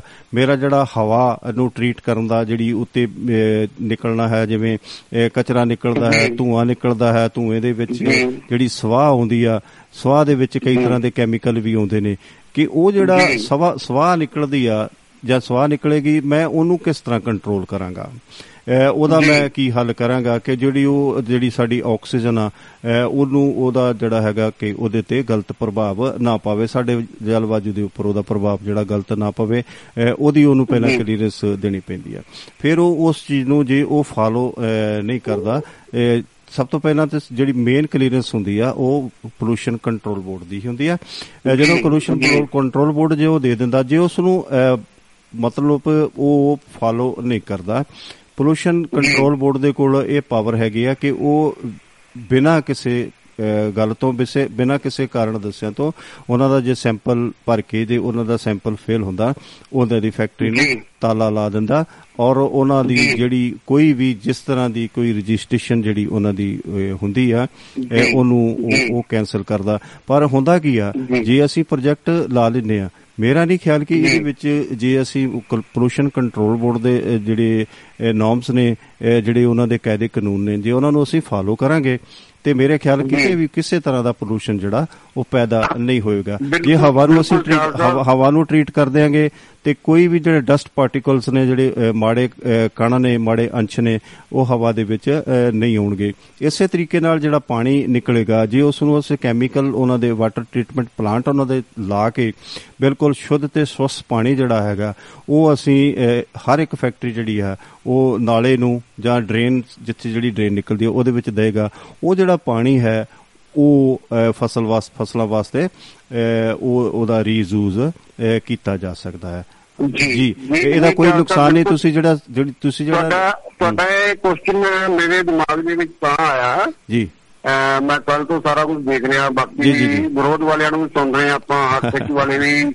ਈਵਨ ਦੈਨ ਕਿ ਉੱਥੇ ਪੱਤਰਕਾਰ ਨੇ ਇੱਕ ਲੋਕਲ ਬੰਦੇ ਨਾਲ ਇੰਟਰਵਿਊ ਕੀਤੀ ਤੇ ਉਹ ਹੱਕ 'ਚ ਸੀਗੇ। ਜੀ। ਉਹ ਕਹਿੰਦੇ ਸਾਡੀ ਰੋਡ ਦਾ ਹਾਲ ਦੇਖੋ ਵੀ ਸਾਡੇ ਇੱਥੇ ਬੰਦੇ ਰਾਤ ਨੂੰ ਐਕਸੀਡੈਂਟ ਹੋ ਕੇ ਮਰ ਜਾਂਦੇ ਨੇ ਸਾਰਾ ਕੁਝ ਹੈ ਜੀ। ਸਾਡੇ ਬੱਚਿਆਂ ਨੂੰ ਰੋਜ਼ਗਾਰ ਮਿਲੇਗਾ ਤੁਸੀਂ ਕਿਉਂ ਬਾਹਰੋਂ ਆ ਕੇ ਵਿਰੋਧ ਕਰ ਰਹੇ? ਇਹ ਚੀਜ਼ ਵੀ ਕਿਤੇ ਨਾ ਕਿਤੇ ਸੋਸ਼ਲ ਮੀਡੀਆ ਤੇ ਪਿੰਡ ਵਾਲਿਆਂ ਤੋਂ ਸੁਣਨ ਨੂੰ ਮਿਲੀ ਹੁਣ ਜਿਹੜੀ ਮੈਂ ਗੰਦਲੇ ਪਾਣੀ ਵਾਲੀ ਗੱਲ ਕੀਤੀ ਤੁਹਾਡੇ। ਨਾਲ। ਆਪਾਂ ਪ੍ਰਤੱਖ ਚਾਲ ਸਾਹਿਬ ਤੁਸੀਂ ਵੀ ਉਹ ਖਬਰਾਂ ਸੁਣੀਆਂ ਵੀ ਹੋਣੀਆਂ ਤੇ ਪੜ੍ਹੀਆਂ ਵੀ ਹੋਣੀਆਂ। ਜਦੋਂ ਇੱਕ ਡਿਜੀਟਲ ਆਪਣਾ ਸ਼ਰਾਬ ਬਣਾਉਣ ਵਾਲੀ ਫੈਕਟਰੀ ਲੋਕਲ ਆਪਣੇ ਮਾਝੇ ਦੇ ਵਿੱਚ ਹੀ ਉਹਦਾ ਬਹੁਤ ਸਾਰਾ ਪਾਣੀ ਜਦੋਂ Distillery। ਬਿਆਸ ਦਰਿਆ ਦੇ ਵਿੱਚ ਆਇਆ ਆ ਜੀ ਜੀ ਕਿੰਨੀਆਂ ਮੱਛੀਆਂ ਮਰੀਆਂ ਉੱਥੇ ਜੀਵ ਜੰਤੂ ਮਰੇ ਲੇਕਿਨ। ਉਹ ਜਿਹੜੀ ਇੰਡਸਟਰੀ ਸੀਗੀ ਅਸਰ ਸੂਕ ਵਾਲਾ ਸੀ ਉਹ ਕੀ ਕਾਰਵਾਈ ਹੋਈ ਕੀ ਨਹੀਂ ਉਸ ਟਾਈਮ ਦੀਆਂ ਸਰਕਾਰਾਂ ਦੇ ਵਿੱਚ ਇਨਕੁਆਰੀਆਂ ਦੇ ਵਿੱਚ। ਜਾਂ ਡਿਪਾਰਟਮੈਂਟਾਂ ਦੇ ਵਿੱਚ ਦੱਬ ਕੇ ਰਹਿ ਗਿਆ ਸਾਰਾ ਕੁਝ ਹਾਂ ਬਿਲਕੁਲ ਜੀ ਬਿਲਕੁਲ ਜੀ ਬਿਲਕੁਲ ਬਸ ਮੈਂ ਜਿਹੜੀ ਗੱਲ ਜਿਹੜੀ ਤੁਹਾਨੂੰ ਕੀਤੀ ਹੈ ਨਾ ਜੀ ਵੀ ਕੋਈ ਵੀ। ਇੰਡਸਟਰੀ ਕਿਸੇ ਕਿਸਮ ਦੀ ਕੋਈ ਵੀ ਇੰਡਸਟਰੀ ਨੁਕਸਾਨਦਾਇਕ ਨਹੀਂ ਹੈ ਬਾਕੀ ਦੂਸਰੀ ਜਿਹੜੀ ਸਭ ਤੋਂ ਵੱਡੀ ਜਿਹੜੀ ਗੱਲ ਤੁਸੀਂ ਮੈਂ ਕਰ ਰਿਹਾ ਜੀ ਉਹ ਇਹ ਹੈ ਕਿ ਜਿਹੜੀ ਜਿੱਥੇ ਇਹ ਲੋਕੇਟਡ ਹੈ ਹਮੇਸ਼ਾ। ਜਿਹੜੇ ਇਹੋ ਜਿਹੇ ਪ੍ਰੋਜੈਕਟ ਨੇ ਜਿਹੜਾ ਕਿ ਥੋੜਾ ਬਹੁਤਾ ਜਲਵਾਯੂ ਨੂੰ ਗੰਦਲਾ ਕਰਦੇ ਨੇ ਜੀ। ਧੁੰਦਲਾ ਕਰਦੇ ਨੇ ਹਮੇਸ਼ਾ ਉਹ ਜਿਹੜੀ ਇੰਡਸਟਰੀ ਆ ਉਹ ਮੇਨ ਸ਼ਹਿਰਾਂ ਤੋਂ ਕਾਫੀ ਦੂਰ ਜੰਗਲਾਂ ਦੇ ਵਿੱਚ ਜਾਂ ਉਜਾੜਾਂ ਦੇ ਵਿੱਚ ਜਾਂ ਜਿਹੜੀ ਅ, ਜ਼ਮੀਨਾਂ ਦੇ ਉੱਪਰ ਲਾਈ ਜਾਂਦੀ ਹੈ ਕਿ ਜਿਹੜੀਆਂ ਵੀ ਆਬਾਦ ਨੇ ਜਿਨ੍ਹਾਂ ਦਾ ਕੋਈ ਇੱਕ ਰੱਤੀ ਭਰ ਦਾ ਫਾਇਦਾ ਨਹੀਂ ਆ। ਤੇ ਜੇ ਅਸੀਂ ਵੇਖੋ ਜੀ ਕੋਈ। ਪ੍ਰੋਜੈਕਟ ਲਾਉਣਾ ਵਾ ਜੇ ਅਸੀਂ ਇੱਕ ਗੱਲ ਕਰਨੀ ਆ ਵੀ ਜੇ ਮੁੰਡਾ ਡੈਣ ਤੋਂ ਛਡਾਉਣਾ ਤੇ ਆਪ ਖਾ ਲੈਣਾ ਜੇ ਮੰਨ ਲਓ ਵੀ ਇੱਕ ਅਸੀਂ ਚੰਗਾ ਕੰਮ ਕਰਦੇ ਆ ਕਿ ਅਸੀਂ ਇੰਡਸਟਰੀ ਲਾਉਨੇ ਆ ਜੇ ਉਹ ਅਸੀਂ ਉਹ ਇੰਡਸਟਰੀ। ਉਸ ਜਗ੍ਹਾ ਤੇ ਲਾ ਦਿੰਨੇ ਆ ਕਿ ਜਿਹੜੀ ਜ਼ਮੀਨ ਬਹੁਤ ਜ਼ਿਆਦਾ ਫਰਟਾਈਲ ਆ ਜਿਹਦੇ ਤੇ ਕਿ ਬਹੁਤ ਵਧੀਆ ਫਸਲ ਹੁੰਦੀ ਆ ਬਹੁਤ ਵਧੀਆ ਉਹਦੀ ਪੈਦਾਵਾਰ ਹੈ ਔਰ ਕਾਫੀ। ਲੋਕ ਉਸ ਜ਼ਮੀਨ ਦੇ ਉੱਪਰ ਨਿਰਭਰ ਨੇ ਤੇ ਉਹਦੀ ਜਿਹੜੀ ਬਾਜ਼ਾਰੀ ਕੀਮਤ ਆ ਤੇ ਉਹ ਵੀ ਬਹੁਤ ਜ਼ਿਆਦਾ ਹੈ ਕਿਉਂਕਿ ਉਹਦਾ ਜਿਹੜਾ ਲੈਂਡ ਯੂਜ਼ ਹੈ ਉਹ ਬਹੁਤ ਹੀ ਵਧੀਆ ਹੁੰਦਾ ਹੈ ਤੇ ਇਹੋ ਜਿਹੇ ਪ੍ਰੋਜੈਕਟ। ਹਮੇਸ਼ਾ ਸ਼ਹਿਰਾਂ ਤੋਂ ਬਾਹਰ ਕਿਉਂਕਿ ਜਿਹੜੀ ਤੁਸੀਂ ਕੋਈ ਵੀ ਸ਼ੂਗਰ ਮਿਲ ਅ, ਦੇਖੋ ਤੁਹਾਡੇ ਧਿਆਨ 'ਚ ਹੋਵੇਗਾ ਤੇ ਉਹਦੀ ਮਿਨੀਮਮ। ਜਿਹੜੀ ਜਿਹੜੀ ਸ਼ਹਿਰ ਤੋਂ ਦੂਰੀ ਹੁੰਦੀ ਆ ਉਹ 7 ਕਿਲੋਮੀਟਰ 7 ਤੋਂ 10 ਕਿਲੋਮੀਟਰ ਹੁੰਦੀ ਆ ਜੀ ਤੁਸੀਂ ਕੋਈ ਵੀ ਬਿਲਕੁਲ। ਸ਼ੂਗਰ ਮਿਲ ਦੇਖ ਲਓ ਤੁਸੀਂ ਸ਼ਹਿਰ ਚ ਜਿਹੜੇ ਸ਼ਹਿਰ ਚ ਤੁਸੀਂ ਫਗਵਾੜੇ ਤੇ ਵੀ ਤੁਸੀਂ ਰਹਿੰਦੇ ਹੋ ਜੇ ਤੁਸੀਂ ਫਗਵਾੜੇ ਦੀ ਵੀ ਤੁਸੀਂ ਅ, ਸ਼ੂਗਰ ਮਿਲ ਤੁਸੀਂ ਦੇਖ ਲਓ ਕਿ ਮੇਨ ਸਿਟੀ ਤੋਂ। ਉਹ ਕਿੰਨੀ ਦੂਰ ਆ ਜੇ ਮੈਂ ਆਪਾਂ ਇੱਥੇ। ਗੁਰਦਾਸਪੁਰ ਦੀ ਗੱਲ ਕਰਾਂ ਕਿ ਸਾਡੇ ਗੁਰਦਾਸਪੁਰ ਜਿਹੜੀ ਮਿਲ ਹੈ ਉਹ ਪਠਾਨਕੋਟ ਰੋਡ ਤੇ ਹੈ ਤੇ ਉਹ ਵੀ ਮੇਰਾ ਖਿਆਲ ਆ। ਕੁਝ 7 ਕਿਲੋਮੀਟਰ ਦੀ ਦੂਰੀ ਤੇ ਹੈ। ਜੇ ਮੈਂ ਬਟਾਲਾ ਮਿਲ ਦੀ ਬਟਾਲਾ ਕੋਆਪਰੇਟਿਵ ਦੀ ਹਾਂ ਗੱਲ ਕਰਾਂ ਤੇ ਉਹ ਵੀ ਬਟਾਲੇ ਤੋਂ ਗੁਰਦਾਸਪੁਰ ਰੋਡ ਦੇ ਉੱਪਰ ਜਿਹੜੀ ਹੈਗੀ ਮਿਲ ਆ ਉਹ ਵੀ 6-7 ਜੀ। ਕਿਲੋਮੀਟਰ ਪਿੱਛੇ ਹੈ ਜਿਵੇਂ। ਤੁਸੀਂ ਮੁਕੇਰੀਆਂ ਮਿਲ ਦੀ ਤੁਸੀਂ ਗੱਲ ਕੀਤੀ ਆ ਤੇ ਉਹ ਵੀ। ਮੁਕੇਰੀਆਂ ਔਰ ਦਸੂਏ ਦੇ ਲਗਭਗ ਸੈਂਟਰ ਜੇ ਚ ਪੈ ਜਾਂਦੀ ਹੈ ਸੋ ਕਿਸੇ ਤਰ੍ਹਾਂ ਦੀ ਵੀ ਸ਼ਾਹਬਾਦ ਹਰਿਆਣੇ ਚ ਦੇਖ ਲਈਏ ਨਾਰਾਇਣਗੜ੍ਹ ਅੰਬਾਲੇ ਦੀ ਜੀ, ਦੇਖ ਲਈਏ ਉਹ ਸ਼ਹਿਰ ਤੋਂ ਬਾਹਰ ਆ। ਬਿਲਕੁਲ ਉਹ ਗੱਲ ਤੁਹਾਡੀ ਬਿਲਕੁਲ ਜੈਨੂਨ ਹੈ ਮੈਂ ਸਹਿਮਤ ਹਾਂ ਤੁਹਾਡੀ ਗੱਲ ਨਾਲ। ਮੈਂ ਕੱਲ ਦਾ ਹੀ ਮਤਲਬ ਕਿ ਜਦੋਂ ਕੱਲ ਤੋਂ ਵੀ ਪਹਿਲਾਂ ਆਪਾਂ ਸਾਰੀ ਡਿਸਕਸ ਕਰ ਰਹੇ ਸੀਗੇ ਇਸ ਪ੍ਰੋਗਰਾਮ ਬਾਰੇ ਮੈਂ ਬੜਾ ਧਿਆਨ ਨਾਲ ਸੁਣ ਰਿਹਾ ਸੀ ਪੜ੍ਹ ਰਿਹਾ ਸੀ। ਦੁੱਖ ਤਾਂ ਕਿਤੇ ਨਾ ਕਿਤੇ ਹੈ ਕਿ ਇੱਕ ਇੰਡਸਟਰੀ ਅਗਰ ਲੱਗਦੀ ਤੇ ਲੋਕਲ ਇੱਕ ਫੈਕਟਰੀ ਲੱਗੇ ਤੇ ਜ਼ਰੂਰੀ ਨਹੀਂ ਉਹਦੇ ਅੰਦਰ ਕਾਮੇ ਕਰਨ ਕਾਮਿਆਂ ਨੂੰ ਰੋਜ਼ਗਾਰ ਮਿਲਦਾ ਉਹਦੇ ਬਾਹਰ ਬਹੁਤ ਸਾਰੇ ਲੋਕਾਂ ਨੂੰ ਰੋਜ਼ਗਾਰ ਮਿਲ ਜਾਂਦਾ ਕੋਈ ਚਾਹ ਦਾ ਠੇਲਾ ਲਾ ਲੈਂਦਾ ਕੋਈ ਛੋਟਾ ਪਰੌਂਠੇ ਬਣਾਉਣ ਲੱਗ ਪੈਂਦਾ ਕੋਈ ਰਿਕਸ਼ੇ ਦੀ ਲੋੜ ਪੈਂਦੀ ਹੈ ਬੰਦੇ ਨੂੰ ਉੱਥੋਂ ਅਹ, ਬਾਹਰੋਂ ਉਸ ਇੰਡਸਟਰੀ ਏਰੀਆ ਆਉਣ ਨੂੰ ਅਹ, ਢੋਆ ਢੁਆਈ ਦਾ ਕੰਮ ਜਿਹੜਾ ਆ ਉਹ ਛੋਟੇ ਰੇਹੜੀ ਵਾਲਾ ਅਹ, ਰਿਕਸ਼ਾ ਪੁਲਰ ਹੈ ਛੋਟਾ ਟੈਂਪੂ ਚਲਾਉਣ ਵਾਲਾ ਹੈ। ਬੜੇ ਬੰਦੇ ਦਾ ਰੋਜ਼ਗਾਰ ਇੱਕ ਇੰਡਸਟਰੀ ਦੇ ਨਾਲ ਜੁੜ ਜਾਂਦਾ ਕੱਲਾ ਉਸ ਅਹ, ਫੈਕਟਰੀ ਦੇ ਅੰਦਰ ਕੰਮ ਕਰਨ ਵਾਲੇ ਕਾਮੇ ਨਹੀਂ ਜੁੜਦੇ ਉਹਦੇ ਨਾਲ ਉਹਦੇ ਨਾਲ ਆਲਾ ਦੁਆਲਾ ਬਹੁਤ ਵੱਡਾ ਜੁੜਦਾ ਹੈ ਬਿਲਕੁਲ ਜੀ ਬਿਲਕੁਲ ਜੀ ਤੁਸੀਂ ਦੇਖੋ ਟਰਾਂਸਪੋਰਟ ਟਰਾਂਸਪੋਰਟ ਨੂੰ ਕੰਮ ਮਿਲਦਾ ਹੈ। ਤੇ ਹੋਰ ਕਈ ਤਰ੍ਹਾਂ ਦੀ ਵੇਖੋ ਅਸੀਂ ਜਿੱਥੇ ਮਾਲ।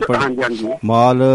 ਲਿਆਉਣਾ ਹੈ ਜਿਹੜਾ ਰਾ ਮਟੀਰੀਅਲ ਉਹਦੇ ਵਿੱਚ ਆਉਣਾ ਉਹਦੇ। ਵਾਸਤੇ ਵੀ ਬਾਹਰਲੇ ਸ਼ਹਿਰਾਂ ਦੇ ਵਿੱਚ ਕਿੰਨੇ ਲੋਕਾਂ ਕਿੰਨੀਆਂ ਫੈਕਟਰੀਆਂ ਨੂੰ ਕਿੰਨੀਆਂ ਇੰਡਸਟਰੀਆਂ ਨੂੰ ਮਿਲੇਗਾ ਜਿਹੜਾ। ਜਿੱਥੇ ਇਹ ਪ੍ਰੋਡਕਟ ਜਾਣਾ ਹੈ ਜਾਂ ਜਿਹੜੇ ਵੀ ਉਹਦਾ ਜਿਹੜਾ ਜੀ। ਜਿਹੜਾ ਇੱਥੋਂ ਪ੍ਰੋਡਕਟ ਪੈਦਾ ਹੋਣਾ ਉਹ ਕਿਸੇ ਨਾ ਕਿਸੇ ਦਾ ਐਂਡ ਯੂਜ਼ ਦਾ ਨਹੀਂ ਹੋਏਗਾ ਕਿਤੇ ਨਾ ਕਿਸੇ ਦਾ ਉਹ ਰਾ ਮਟੀਰੀਅਲ ਹੋਏਗਾ। ਇੱਕ ਇੱਕ ਚਾਰ ਸਾਹਿਬ ਮੈਂ ਛੋਟਾ ਜਿਹਾ ਤੋਖਲਾ ਹੋਰ ਤੁਹਾਡੇ ਨਾਲ ਸਾਂਝਾ ਕਰਾਂਗਾ ਆਪਣਾ। ਜੀ ਜੀ ਜੀ ਜੀ। ਜੋ ਕਿ ਆਪਾਂ ਸਾਰੇ ਹੀ ਕਿਤੇ ਨਾ ਕਿਤੇ ਉਸ ਲਈ ਭਵਿੱਖ ਲਈ ਚਿੰਤਤ ਆ ਆਪਣੇ ਪੰਜਾਬ ਦੇ ਪ੍ਰਤੀ। ਜੀ। ਮੈਨੂੰ ਇੱਕ ਚੰਗੀ ਤਰ੍ਹਾਂ ਯਾਦ ਆ ਮੇਰੀਆਂ ਬਹੁਤ ਨੇੜਿਓਂ ਮੈਂ ਉਸ ਸਮੇਂ ਉਸ ਗੱਲ ਨੂੰ ਸੁਣਿਆ ਸੀਗਾ।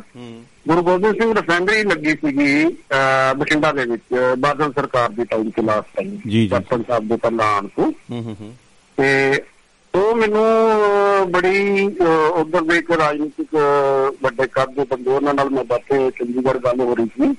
ਉਹ ਕਹਿ ਰਹੇ ਸੀ ਕਿ ਇਹ ਰਿਫਾਈਨਰੀ ਨੂੰ ਪਹਿਲੇ ਦੁਕਾਨ ਲਈ ਇਹ ਲੱਗੇ ਨਾ ਤੇ ਕੈਪਟਨ ਸਰਕਾਰ ਕੋਲੋਂ ਰੁਕਵਾਇਆ ਗਿਆ। ਤੇ ਹੁਣ ਉਹਨੇ ਰਿਫਾਈਨਰੀ ਨੂੰ ਜਿਹੜਾ ਉਹ ਬਾਦਲ ਸਾਹਿਬ ਤੋਂ ਲਵਾਇਆ ਗਿਆ। ਹੂੰ। ਹਾਂਜੀ ਹਾਂਜੀ। ਹੁਣ ਉਹ ਮੈਂ ਜਿੱਥੇ ਕੋਈ ਗੱਲ ਕਰਨੀ ਚਾਹੁੰਦਾ ਤੁਸੀਂ ਸਮਝ ਗਏ ਮੇਰੇ ਇਸ਼ਾਰੇ ਨੂੰ? ਜਿਹੜਾ ਇਹ ਵਿਰੋਧ ਕੀਤਾ ਗਿਆ ਹਾਂਜੀ ਹਾਂਜੀ। ਵਿਰੋਧ ਕਰਕੇ ਰੁਕਵਾਇਆ ਗਿਆ। ਜੀ। ਇਹਦੇ ਵਿੱਚ ਅੰਦਰਲੀ ਜੋ ਪਿਕਚਰ ਸਾਨੂੰ ਦਿਖਾਈ ਜਾ ਰਹੀ ਹੈ ਮੀਡੀਆ ਦੇ ਵਿੱਚ ਇਹਦੇ ਪਿੱਛੇ ਦੀ ਪਿਕਚਰ ਜਿਹੜੀ ਆ ਉਹ ਕੀ ਹੋ ਸਕਦੀ ਹੈ ਜੀ? ਜੀ ਬਿਲਕੁਲ। ਉਹ ਐਕਚੁਅਲੀ ਕੀ ਹੈਗਾ ਕਿ ਹਮੇਸ਼ਾ ਸਾਡਾ ਜਿਹੜਾ ਫਰਜ਼ ਵੀ ਬਣਦਾ ਖਬਰਸਾਰ ਦਾ ਪ੍ਰੋਗਰਾਮ ਜਿਹੜਾ ਨਾ ਉਹ ਅਸੀਂ ਜਿਹੜੀ ਗੱਲਬਾਤ ਕਰਦੇ ਹਾਂ ਜੀ ਖਬਰਸਾਰ ਦਾ ਮਕਸਦ ਹੀ ਇਹ ਹੈਗਾ ਕਿ ਇਹਦਾ ਜਿਹੜਾ ਪਿਛੋਕੜ ਹੈ ਗੱਲ ਦੇ ਬਾਅਦ ਚ ਪਿੱਛੇ ਕੀ ਕਰੀਏ। ਜਿਵੇਂ ਇਹਦੇ ਵਿੱਚ ਕਿ ਸਾਰੀਆਂ ਪਾਰਟੀਆਂ ਨੇ ਇਸ ਦਾ ਵਿਰੋਧ ਕੀਤਾ।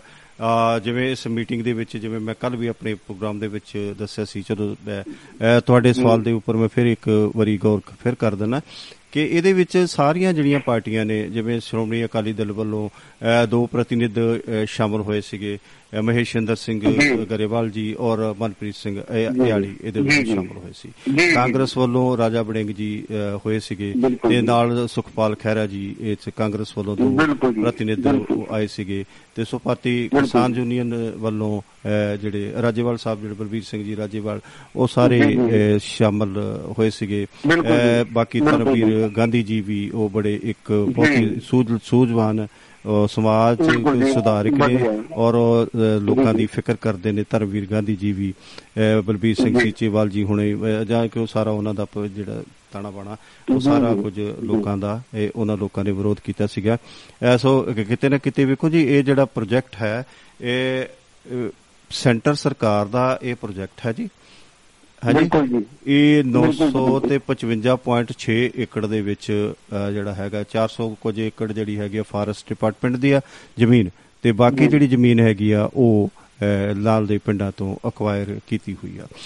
ਇਹ ਪ੍ਰੋਜੈਕਟ ਸੈਂਟਰ ਗਵਰਨਮੈਂਟ ਦਾ ਸੀਗਾ ਜਿਹਦੀ ਕਿ ਪ੍ਰਵਾਨਗੀ ਬੜੀ ਪਿੱਠ ਥਾਪੜੀ ਸੀਗੀ ਕੈਪਟਨ ਅਮਰਿੰਦਰ ਸਿੰਘ ਜੀ ਹੋਣਾ ਨੇ।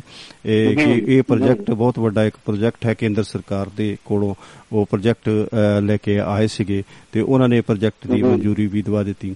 ਅੱਜ ਬੜੀ ਥੋੜੀ ਜੀ ਹੈਰਾਨੀ ਹੋ ਰਹੀ ਹੈ ਕਿ ਸੁਖਪਾਲ ਖਹਿਰਾ ਜੀ ਔਰ ਸਾਡੇ ਕਾਂਗਰਸ ਦੇ ਪ੍ਰਧਾਨ ਰਾਜਾ ਵੜਿੰਗ ਜੀ ਅਮਰਿੰਦਰ ਸਿੰਘ ਰਾਜਾ ਵੜਿੰਗ ਉਹ ਵੀ ਇਸ ਦੇ ਖਿਲਾਫ ਵਿੱਚ ਖੜੇ ਖੜੇ ਨੇ। ਤੇ ਪਰ ਉਹਨਾਂ ਨੂੰ ਕਿਤੇ ਨਾ ਕਿਤੇ ਉਹਨਾਂ ਦੀ ਜਿਹੜੀਆਂ ਰਗਾਂ ਨੇ ਉਹ ਕਿਤੇ ਸੂਤੀਆਂ ਪਈਆਂ ਸੀਗੀਆਂ ਪੂਰੀ ਤਰ੍ਹਾਂ ਖੁੱਲ ਕੇ ਗੱਲ ਨਹੀਂ ਸੀ ਕਰ ਰਹੇ ਕਿਉਂਕਿ ਜਦੋਂ ਇਹ ਪ੍ਰੋਜੈਕਟ ਆਇਆ ਸੀ ਉਹਨਾਂ ਨੇ ਬੜੀ ਆਪਣੀ ਪਿੱਠ ਥਾਪੜੀ ਸੀ ਕਿ ਅਸੀਂ ਵਿਰੋਧੀ ਧਿਰ ਵਿੱਚ ਹੁੰਦੇ ਹੋਏ ਵੀ ਕਾਂਗਰਸ ਸਾਡੀ ਸਰਕਾਰ ਹੈ। ਅਸੀਂ ਫਿਰ ਵੀ ਸੈਂਟਰ ਤੋਂ ਇੰਨਾ ਵੱਡਾ ਪ੍ਰੋਜੈਕਟ ਲੈ ਕੇ ਆਏ ਸੀਗੇ। ਅੱਜ ਅ, ਸਮਝ ਨਹੀਂ ਕੁਛ ਆਈ ਵੀ ਕਿਸ ਸਮੂਹ ਦੇ ਨਾਲ ਉਹ ਸਾਡੇ ਜਿਹੜੇ ਕਾਂਗਰਸ ਦੇ। ਨੁਮਾਇੰਦੇ ਨੇ ਉਹ ਇਸ ਦਾ ਵਿਰੋਧ ਕਰਦੇ। ਦੂਜੇ ਪਾਸੇ ਇੱਕ ਗੱਲ ਜੇ ਹੋਰ ਇੱਕ ਇੱਕ ਚੀਜ਼ ਦਾ ਹੋ। ਰਿਹਾ ਵਿਰੋਧ ਤਾਂ ਉਹਨਾਂ ਨੇ ਕਰ ਲਿਆ ਸਾਰਿਆਂ ਨੇ ਰੁਕਵਾ ਲਿਆ ਪ੍ਰੋਜੈਕਟ ਲੇਕਿਨ ਕਿਸੇ ਬੰਦੇ ਨੇ ਵੀ ਕੋਈ ਉਹਨੂੰ ਉਹਨੂੰ ਇੰਡਸਟਰੀ ਨੂੰ ਲਗਾਉਣ ਲਈ ਜਾਂ ਕਿਸੇ ਹੋਰ ਥਾਂ ਤੇ ਲਗਾਈ ਜਾ ਸਕੇ ਜਾਂ ਕੁਝ ਉਹ ਕੋਈ ਸੁਝਾਅ ਨਹੀਂ ਸਰਕਾਰ ਨੂੰ ਦਿੱਤਾ।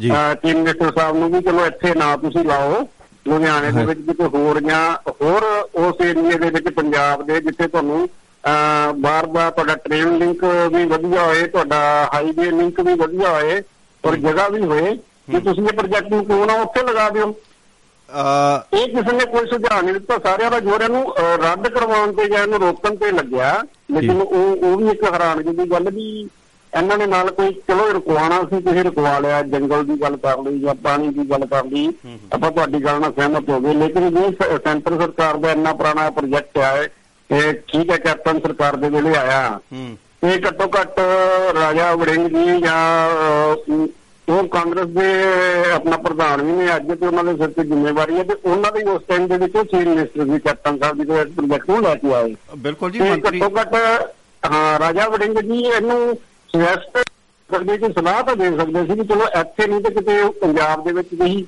ਆਹ ਸਿੱਟਾ ਹੈ ਜਿੱਥੇ ਆਪਾਂ ਨੂੰ ਟ੍ਰੇਨ ਸਿਸਟਮ ਵੀ ਵਧੀਆ ਆ ਰਾ ਮਟੀਰੀਅਲ ਆਉਣ ਲਈ ਲਿੰਕ ਤੇ ਆ ਪੂਰਾ ਔਰ ਹਾਈਵੇ ਵੀ ਲਿੰਕ ਤੇ ਆ ਪੂਰਾ ਔਰ ਇਸ ਤੋਂ ਬਾਅਦ ਸੈਫੀਸ਼ੀਐਂਟ ਆ। ਤੇ ਕਿਉਂ ਨਾ ਉੱਥੇ ਸਰਕਾਰ ਇਹਨੂੰ ਲਗਾ ਦੇਵੇ? ਆਹ ਸ਼ਾਇਦ ਕਿਸੇ ਦੀ ਵਿਰੋਧੀ ਧਿਰ ਨੇ ਨਹੀਂ ਦਿੱਤੀ ਸਰਕਾਰ ਦੇਖੋ ਜੀ ਕੁਝ ਪਤਾ ਕੀ ਹੁੰਦਾ ਜੀ? ਕੁਝ ਗੱਲਾਂ ਜਿਹੜੀਆਂ ਨੇ ਕਈ ਵਾਰ ਕੀ ਹੁੰਦਾ। ਕਿ ਅਸੀਂ ਜਿਹੜੇ ਲੋਕ ਨੇ ਨਾ ਜਿਹੜਾ ਵਿਰੋਧੀ ਪਾਰਟੀ ਹੈ ਕਈ ਵਾਰੀ ਕੀ ਹੁੰਦਾ ਕਿ ਇਸ ਤਰ੍ਹਾਂ ਦਾ ਮੂਵ ਬਣਾ ਦਿੰਦੇ ਆ। ਕਈ ਵਾਰੀ ਅਸੀਂ ਗੇਮ ਦੇਖੀਏ ਨਾ ਖੇਡੀਏ।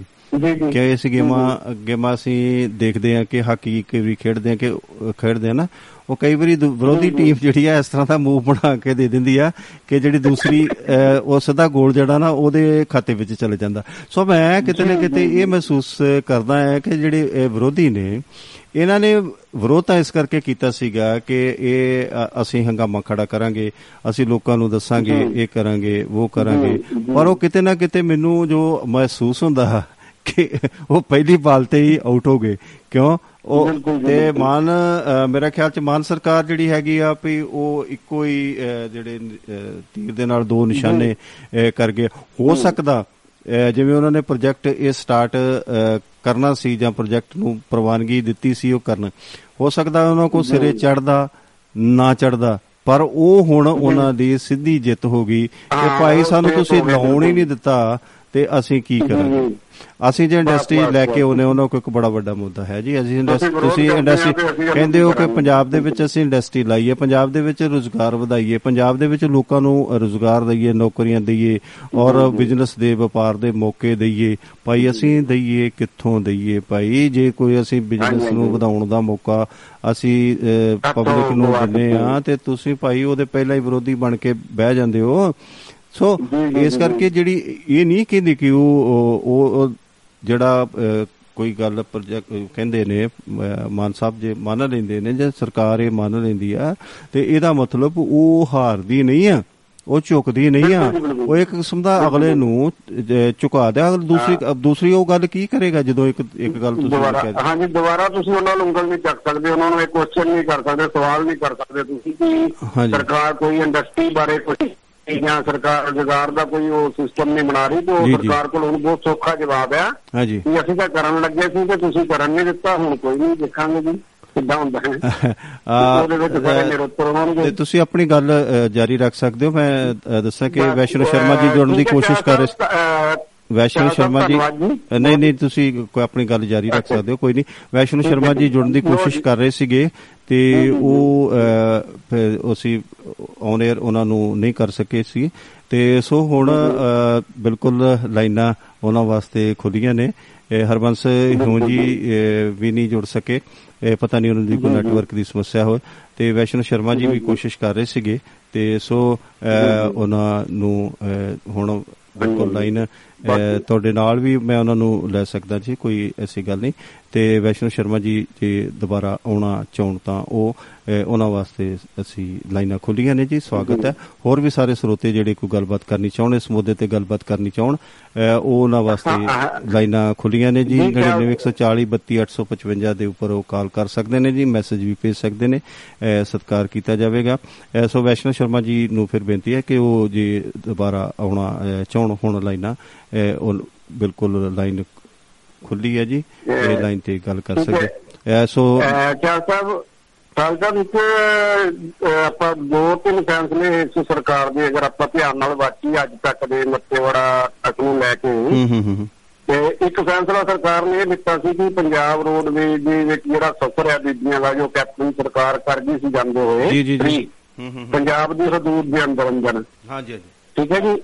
ਉਹ ਜਿਹੜਾ ਇਹਨਾਂ ਨੇ ਫੈਸਲਾ ਵਾਪਸ ਲੈਣ ਦੀ ਕੋਸ਼ਿਸ਼ ਕੀਤੀ ਜਾਂ ਐਲਾਨ ਕੀਤਾ ਸੀ ਲੇਕਿਨ ਉਸ ਦੇ ਵੀ ਇਹਨਾਂ ਦਾ ਵਿਰੋਧ ਹੀ ਇੱਕ ਤਰ੍ਹਾਂ ਦਾ ਹੋਇਆ ਤੇ ਉਹ ਫੈਸਲਾ ਵੀ ਇਹਨਾਂ ਨੂੰ ਨੋਟੀਫਿਕੇਸ਼ਨ ਵਾਪਸ ਲੈਣੀ ਪਈ ਹੂੰ ਹੂੰ ਤੇ ਦੂਜਾ ਭਾਵੇਂ ਮੱਤੇਵਾਲ ਦੀ ਗੱਲ ਦੇਖੀ ਹੈ ਇੰਡਸਟਰੀ ਪ੍ਰੋਜੈਕਟ ਦੇ ਤੋਂ ਵੀ ਇਹਨਾਂ ਨੂੰ ਵਾਪਸ ਲੈਣਾ ਪਿਆ।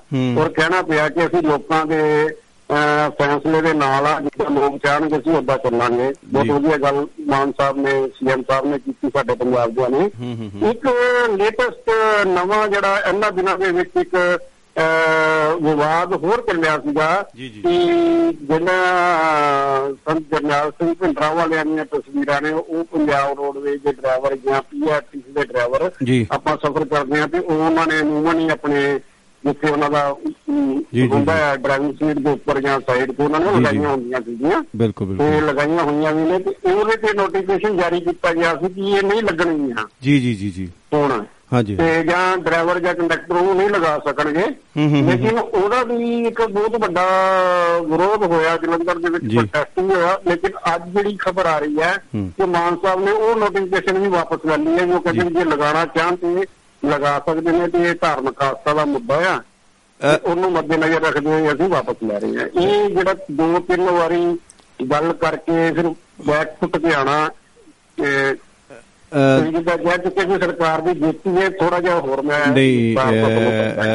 ਅਹ, ਦੇਖੋ ਮੈਂ ਤੁਹਾਡੀ ਜਿਹੜੀ ਤੁਸੀਂ ਗੱਲ ਕੀਤੀ ਹੈ ਨਾ ਜੇ ਦੋ ਗੱਲਾਂ ਉੱਭਰ ਕੇ ਸਾਹਮਣੇ ਆਉਂਦੀਆਂ ਨੇ। ਕਿ ਇਹਦੇ ਵਿੱਚ ਕੌਣ ਜਿੱਤਦਾ ਜਾਂ ਕੌਣ ਹਾਰਦਾ ਇਹ ਐਨਾਲਿਸਿਸ ਜਿਹੜਾ ਹੈਗਾ ਇਹ ਹੋ ਜਾਂਦਾ ਤੇ ਕਿ ਤੁਹਾਡੇ ਵਰਗੇ ਸਿਆਣੇ ਲੋਕ ਇਸ ਗੱਲ ਨੂੰ ਸਮਝ ਜਾਂਦੇ ਨੇ।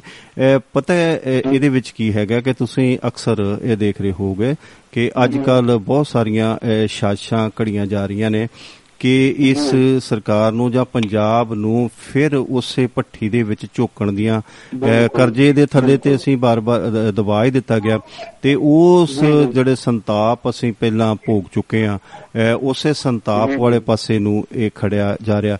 ਹੁਣ ਤੁਸੀਂ ਦੇਖ ਲਓ ਕਿ ਇੱਕ ਇਸੇ ਤਰੀਕੇ ਨਾਲ ਕੋਈ ਸਾਡੀ ਧਾਰਮਿਕ ਕੋਈ ਜਥੇਬੰਦੀ ਜਿਹੜੀਆਂ ਸਾਡੀਆਂ ਜਥੇਬੰਦੀਆਂ ਨੇ ਉਹ ਇੱਕ ਕਈ ਤਰ੍ਹਾਂ ਦੇ ਸਲੋਗਨਸ ਜਿਹੜੇ ਕਿ ਬੈਨ ਨੇ ਚਲੋ ਮੈਂ ਆਪਣੇ ਦੁਆਬਾ ਰੇਡੀਓ ਤੋਂ ਨਹੀਂ ਗੱਲ ਕਰ ਸਕਦਾ ਜੀ। ਜਿਹੜੀਆਂ ਵੀ ਕੋਈ ਵਰਜਿਤ ਨੇ ਸਾਡੇ ਜੋੜੇ ਹੈਗਾ ਕਿ ਉਹ ਦੇਸ਼ ਦੇ ਉਹ ਉਹ ਉਹ ਉਹਨਾਂ ਦੇ ਪੋਸਟਰ ਵੀ ਲਾਏ ਜਾ ਰਹੇ ਨੇ। ਔਰ ਉਹ ਖਾਸ ਤੌਰ ਤੇ ਜਿਹੜੀਆਂ ਕੁਝ ਬਿਲਡਿੰਗਸ ਨੇ ਜਿਹੜੀਆਂ ਸਰਕਾਰੀ ਬਿਲਡਿੰਗਸ ਨੇ ਜਾਂ ਇਸ ਤਰ੍ਹਾਂ ਦੀਆਂ ਉਹਨਾਂ ਦੇ ਉੱਪਰ ਜਿਹੜੇ ਹੈਗੇ ਆ ਉਹ ਸਲੋਗਨਸ ਨਾਰੇ ਲਿਖੇ ਜਾ ਰਹੇ ਨੇ। ਤੇ ਹੋਰ ਕਈ ਤਰ੍ਹਾਂ ਨਾਲ ਜਿਵੇਂ ਗੱਲਾਂ ਬਾਤਾਂ ਇਹ ਹੁੰਦੀਆਂ ਨੇ ਕਿ ਜਿਹੜਾ ਪੰਜਾਬ ਹੈ ਇਹ ਪੰਜਾਬ ਉਸੇ ਪਾਸੇ ਵੱਲ ਨੂੰ ਜਾ ਰਿਹਾ ਜੀ। ਇਹ ਸਰਕਾਰ ਦੇ ਕੋਲੋਂ ਜਾਂ ਜਿਹੜੇ ਪੰਜਾਬ ਦੇ ਲੋਕ ਨੇ ਉਹਨਾਂ ਕੋਲ ਕੰਟਰੋਲ ਨਹੀਂ ਹੋ ਰਿਹਾ। ਇੱਥੇ ਉਹਦੀ ਉਹ ਮੰਗ ਕੀਤੀ ਜਾ ਰਹੀ ਆ ਜਿਹੜੀ ਇਹ ਸਰਕਾਰ ਆ ਇਹ ਕਿਤੇ ਨਾ ਕਿਤੇ ਉਸ ਪਾਸੇ ਵੱਲ ਨੂੰ ਜਾ ਰਹੀ ਆ। ਜਿਵੇਂ ਪਹਿਲਾਂ ਇੱਕ ਦੋ ਸਾਡੇ ਜਿਹੜੇ ਕਿਸਾਨ ਯੂਨੀਅਨ ਦੇ ਨੁਮਾਇੰਦੇ ਸੀਗੇ ਜਾਂ ਉਹ ਪ੍ਰਤੀਨਿਧ ਸੀਗੇ ਉਹਨਾਂ ਦੀ ਬੇਵਕਤੀ ਮੌਤ ਦੇ ਉੱਪਰ ਵੀ ਉਸ ਚੀਜ਼ ਨੂੰ ਰੰਗਤ ਉਹਨਾਂ ਦੇ ਭੋਗਾਂ ਦੇ ਉੱਪਰ ਵੀ ਉਸ ਪਾਸੇ ਵੱਲ ਨੂੰ ਗੱਲ ਲੈ ਕੇ ਗਏ। ਜੇ ਮੈਂ ਅੱਜ ਦੀ ਗੱਲ ਕਰਾਂ ਅੱਜ ਦੀ ਗੱਲ ਕਰਾਂ ਤੇ ਅੱਜ ਇੱਕ ਹੋਰ ਘਟਨਾ ਵਾਪਰੀ ਹੈ ਕਿ ਇੱਕ ਧਾਰਮਿਕ ਸਥਾਨ ਦੇ ਉੱਪਰ ਯੂਪੀ ਦੇ ਵਿੱਚ ਅੱਜ ਮਾਸ ਸੁੱਟਿਆ ਗਿਆ। ਕਿਤੇ ਨਾ ਕਿਤੇ ਇਹ ਸਾਰੀਆਂ ਜਿਹੜੀਆਂ ਗੱਲਾਂ ਨੇ ਜਿਵੇਂ ਉਹ ਤੁਸੀਂ ਉਹ ਗੱਲ ਕਰਦੇ ਹੋ ਕਿ ਧਾਰਮਿਕ ਆਗੂ ਦੀ ਕਿਸੇ ਧਾਰਮਿਕ ਗੁਰੂ ਦੀ ਜਾਂ ਧਾਰਮਿਕ ਜਿਹੜਾ ਸਾਡਾ ਕੋਈ ਨੇਤਾ ਹੈ ਜਾਂ ਜਿਹਨੂੰ ਕਿ ਸਰਕਾਰ ਵੱਲੋਂ ਜਾਂ ਇਹ ਆਪਾਂ ਕਹੀਏ ਕਿ ਉਸ- ਸਮੇਂ ਦੀਆਂ ਸਰਕਾਰਾਂ ਜਿਨ੍ਹਾਂ ਨੇ ਕਿ ਉਸ ਉਸ ਨੂੰ ਉਸ ਲਹਿਰ ਨੂੰ ਪ੍ਰਵਾਨ ਨਹੀਂ ਸੀ ਕੀਤਾ ਜੋ ਉਸ ਲਹਿਰ ਨੂੰ ਅੱਜ ਵੀ ਉਹ ਪ੍ਰਵਾਨਗੀ ਨਹੀਂ ਮਿਲਦੀ। ਜੇ ਉਸ ਨੇਤਾ ਦੀ ਜਾਂ ਉਸ ਗੁਰੂ ਦੀ ਜਾਂ ਉਸ ਰਹਿਬਰ ਦੀ ਜੇ ਅਸੀਂ ਤਸਵੀਰ ਲਾਉਨੇ ਆ ਚਲੋ ਇੱਕ ਵੈਸੇ ਤਾਂ ਕਿਸੇ ਵੀ ਤਰ੍ਹਾਂ ਦੇ ਇਹੋ ਜਿਹੀਆਂ ਚੀਜ਼ਾਂ ਜਿਹੜੀਆਂ ਨੇ ਉਹ ਵਰਜਿਤ ਹੀ ਹੋਣੀਆਂ ਚਾਹੀਦੀਆਂ ਨੇ। ਕਿਉਂਕਿ ਜ਼ਰੂਰੀ ਨਹੀਂ ਕਿ ਜੇ ਅਸੀਂ ਆਪਾਂ ਉਹ ਜਿਹੜੀ ਬੱਸ ਵਿੱਚ ਹੈ ਇੱਕ ਪਬਲਿਕ ਚੀਜ਼ ਹੈ ਉਹਦੇ ਵਿੱਚ ਹਰ ਧਰਮ ਹਰ ਵਰਗ ਨੇ ਉਹਦੇ ਵਿੱਚ ਲੋਕਾਂ ਨੇ ਸਫਰ ਕਰਨਾ ਉਹਦੇ ਵਿੱਚ ਹਰ ਵਰਗ ਦੀ ਪ੍ਰਤੀਨਿਧਤਾ ਹੁੰਦੀ ਹੈ। ਤੇ ਸੋ ਉਹਨਾਂ ਨੂੰ ਆਪਾਂ ਇਹ ਨਹੀਂ ਕਰ ਸਕਦੇ ਕਿ ਅਸੀਂ ਬਲਬੀਰ ਸਿੰਘ ਜੀ ਜੁੜਨਾ ਚਾਹ ਰਹੇ ਨੇ ਜੀ ਮੈਂ ਉਹਨਾਂ ਨੂੰ ਲਾਈਨ ਤੇ ਲੈ ਲਵਾਂ ਜੀ। ਬਲਬੀਰ ਜੀ ਅਹ, ਬਲਬੀਰ ਸਿੰਘ ਜੀ ਚੰਡੀਗੜ੍ਹ ਤੋਂ ਸਾਡੇ ਨਾਲ ਅਹ, ਲਾਈਨ ਤੇ ਜੁੜ ਗਏ ਨੇ। ਸੋ ਮੈਂ ਅਹ, ਜੀ ਆਇਆਂ ਕਹਿਣਾ ਜੀ ਅਹ, ਸਵਾਗਤ ਕਰਨਾ ਬਲਬੀਰ ਸਿੰਘ ਜੀ ਚੰਡੀਗੜ੍ਹ ਤੋਂ ਅਹ, ਆਪਣੇ ਬਲਬੀਰ ਸਿੰਘ ਜੀ ਸ਼ਾਣੀ ਜੀ ਜਿਹੜੇ ਕਿ ਚੰਡੀਗੜ੍ਹ ਨਾਲ ਸੰਬੰਧਿਤ ਨੇ ਔਰ ਬਹੁਤ ਹੀ ਅਹ, ਕਈ ਜਥੇਬੰਦੀਆਂ ਦੇ ਨਾਲ ਅਹ, ਸਮਾਜਿਕ ਸਮਾਜ ਸੇਵੀ ਜਥੇਬੰਦੀਆਂ ਨਾਲ ਸੰਬੰਧ ਰੱਖਦੇ ਨੇ। ਅਹ, ਸੋ ਸਾਡੇ ਨਾਲ ਬਲਬੀਰ ਸਿੰਘ ਜੀ ਸੈਣੀ ਅਹ, ਜੁੜ ਚੁੱਕੇ ਨੇ। ਅਹ, ਸੋ ਸਵਾਗਤ ਕਰਦੇ ਹਾਂ ਦੁਆਬਾ ਰੇਡੀਓ ਦੇ ਮੰਚ ਦੇ ਉੱਤੇ ਬਲਬੀਰ ਸਿੰਘ ਜੀ ਸੈਣੀ ਜੀ ਦਾ। ਬਲਬੀਰ ਸਿੰਘ ਜੀ ਧੰਨਵਾਦ ਜੀ ਤੁਹਾਡਾ। ਸਰਜੀਤ ਸਿੰਘ ਚਾਲ ਜੀ ਤੇ ਖਬਰਦਾਰ ਸੁਣਨ ਵਾਲੇ ਸਾਰੇ ਦੋਸਤਾਂ ਨੂੰ ਪਿਆਰ ਭਰੀ ਸਤਿ ਸ੍ਰੀ ਅਕਾਲ। ਸਤਿ ਸ੍ਰੀ ਅਕਾਲ ਜੀ। ਹਾਂਜੀ ਹਾਂਜੀ ਸਤਿ ਸ੍ਰੀ ਅਕਾਲ ਸਣੀ ਸਾਹਿਬ। ਸਤਿ ਸ੍ਰੀ ਅਕਾਲ ਜੀ ਬਾਬਾ ਜੀ ਕੀ ਹਾਲ ਨੇ? ਠੀਕ ਹੈ ਚੜ੍ਹਦੀ ਕਲਾ ਜੀ। ਹਾਂਜੀ। ਮੈਂ ਜੀ ਜਿਹੜੀ ਤੁਸੀਂ ਗੱਲ ਕਰ ਰਹੇ ਸੀ ਪੋਲੂਸ਼ਨ ਦੀ ਉਹਦੇ ਵਿੱਚ ਹੀ ਕੁਝ ਐਡ ਕਰਨਾ ਚਾਹੁੰਦਾ ਸੀ। ਜੀ ਜੀ ਜੀ ਬਿਲਕੁਲ ਬਿਲਕੁਲ ਜੀ। ਬਿਲਕੁਲ। ਕਰੋ ਅੱਜ ਦਾ ਮੁੱਦਾ ਹੀ ਆ ਜੀ। ਪੋਲੂਸ਼ਨ ਡਿਪਾਰਟਮੈਂਟ ਜ਼ਰੂਰ ਬਣਿਆ ਹੋਇਆ ਹੈਗਾ ਪਰ Polluted ਹੋ ਚੁੱਕਿਆ। ਬਿਨਾਂ ਦੰਦਾਂ ਤੋਂ ਹੈ ਖੁਦ ਪੋਲੂਟਡ ਹੋ ਚੁੱਕਿਆ।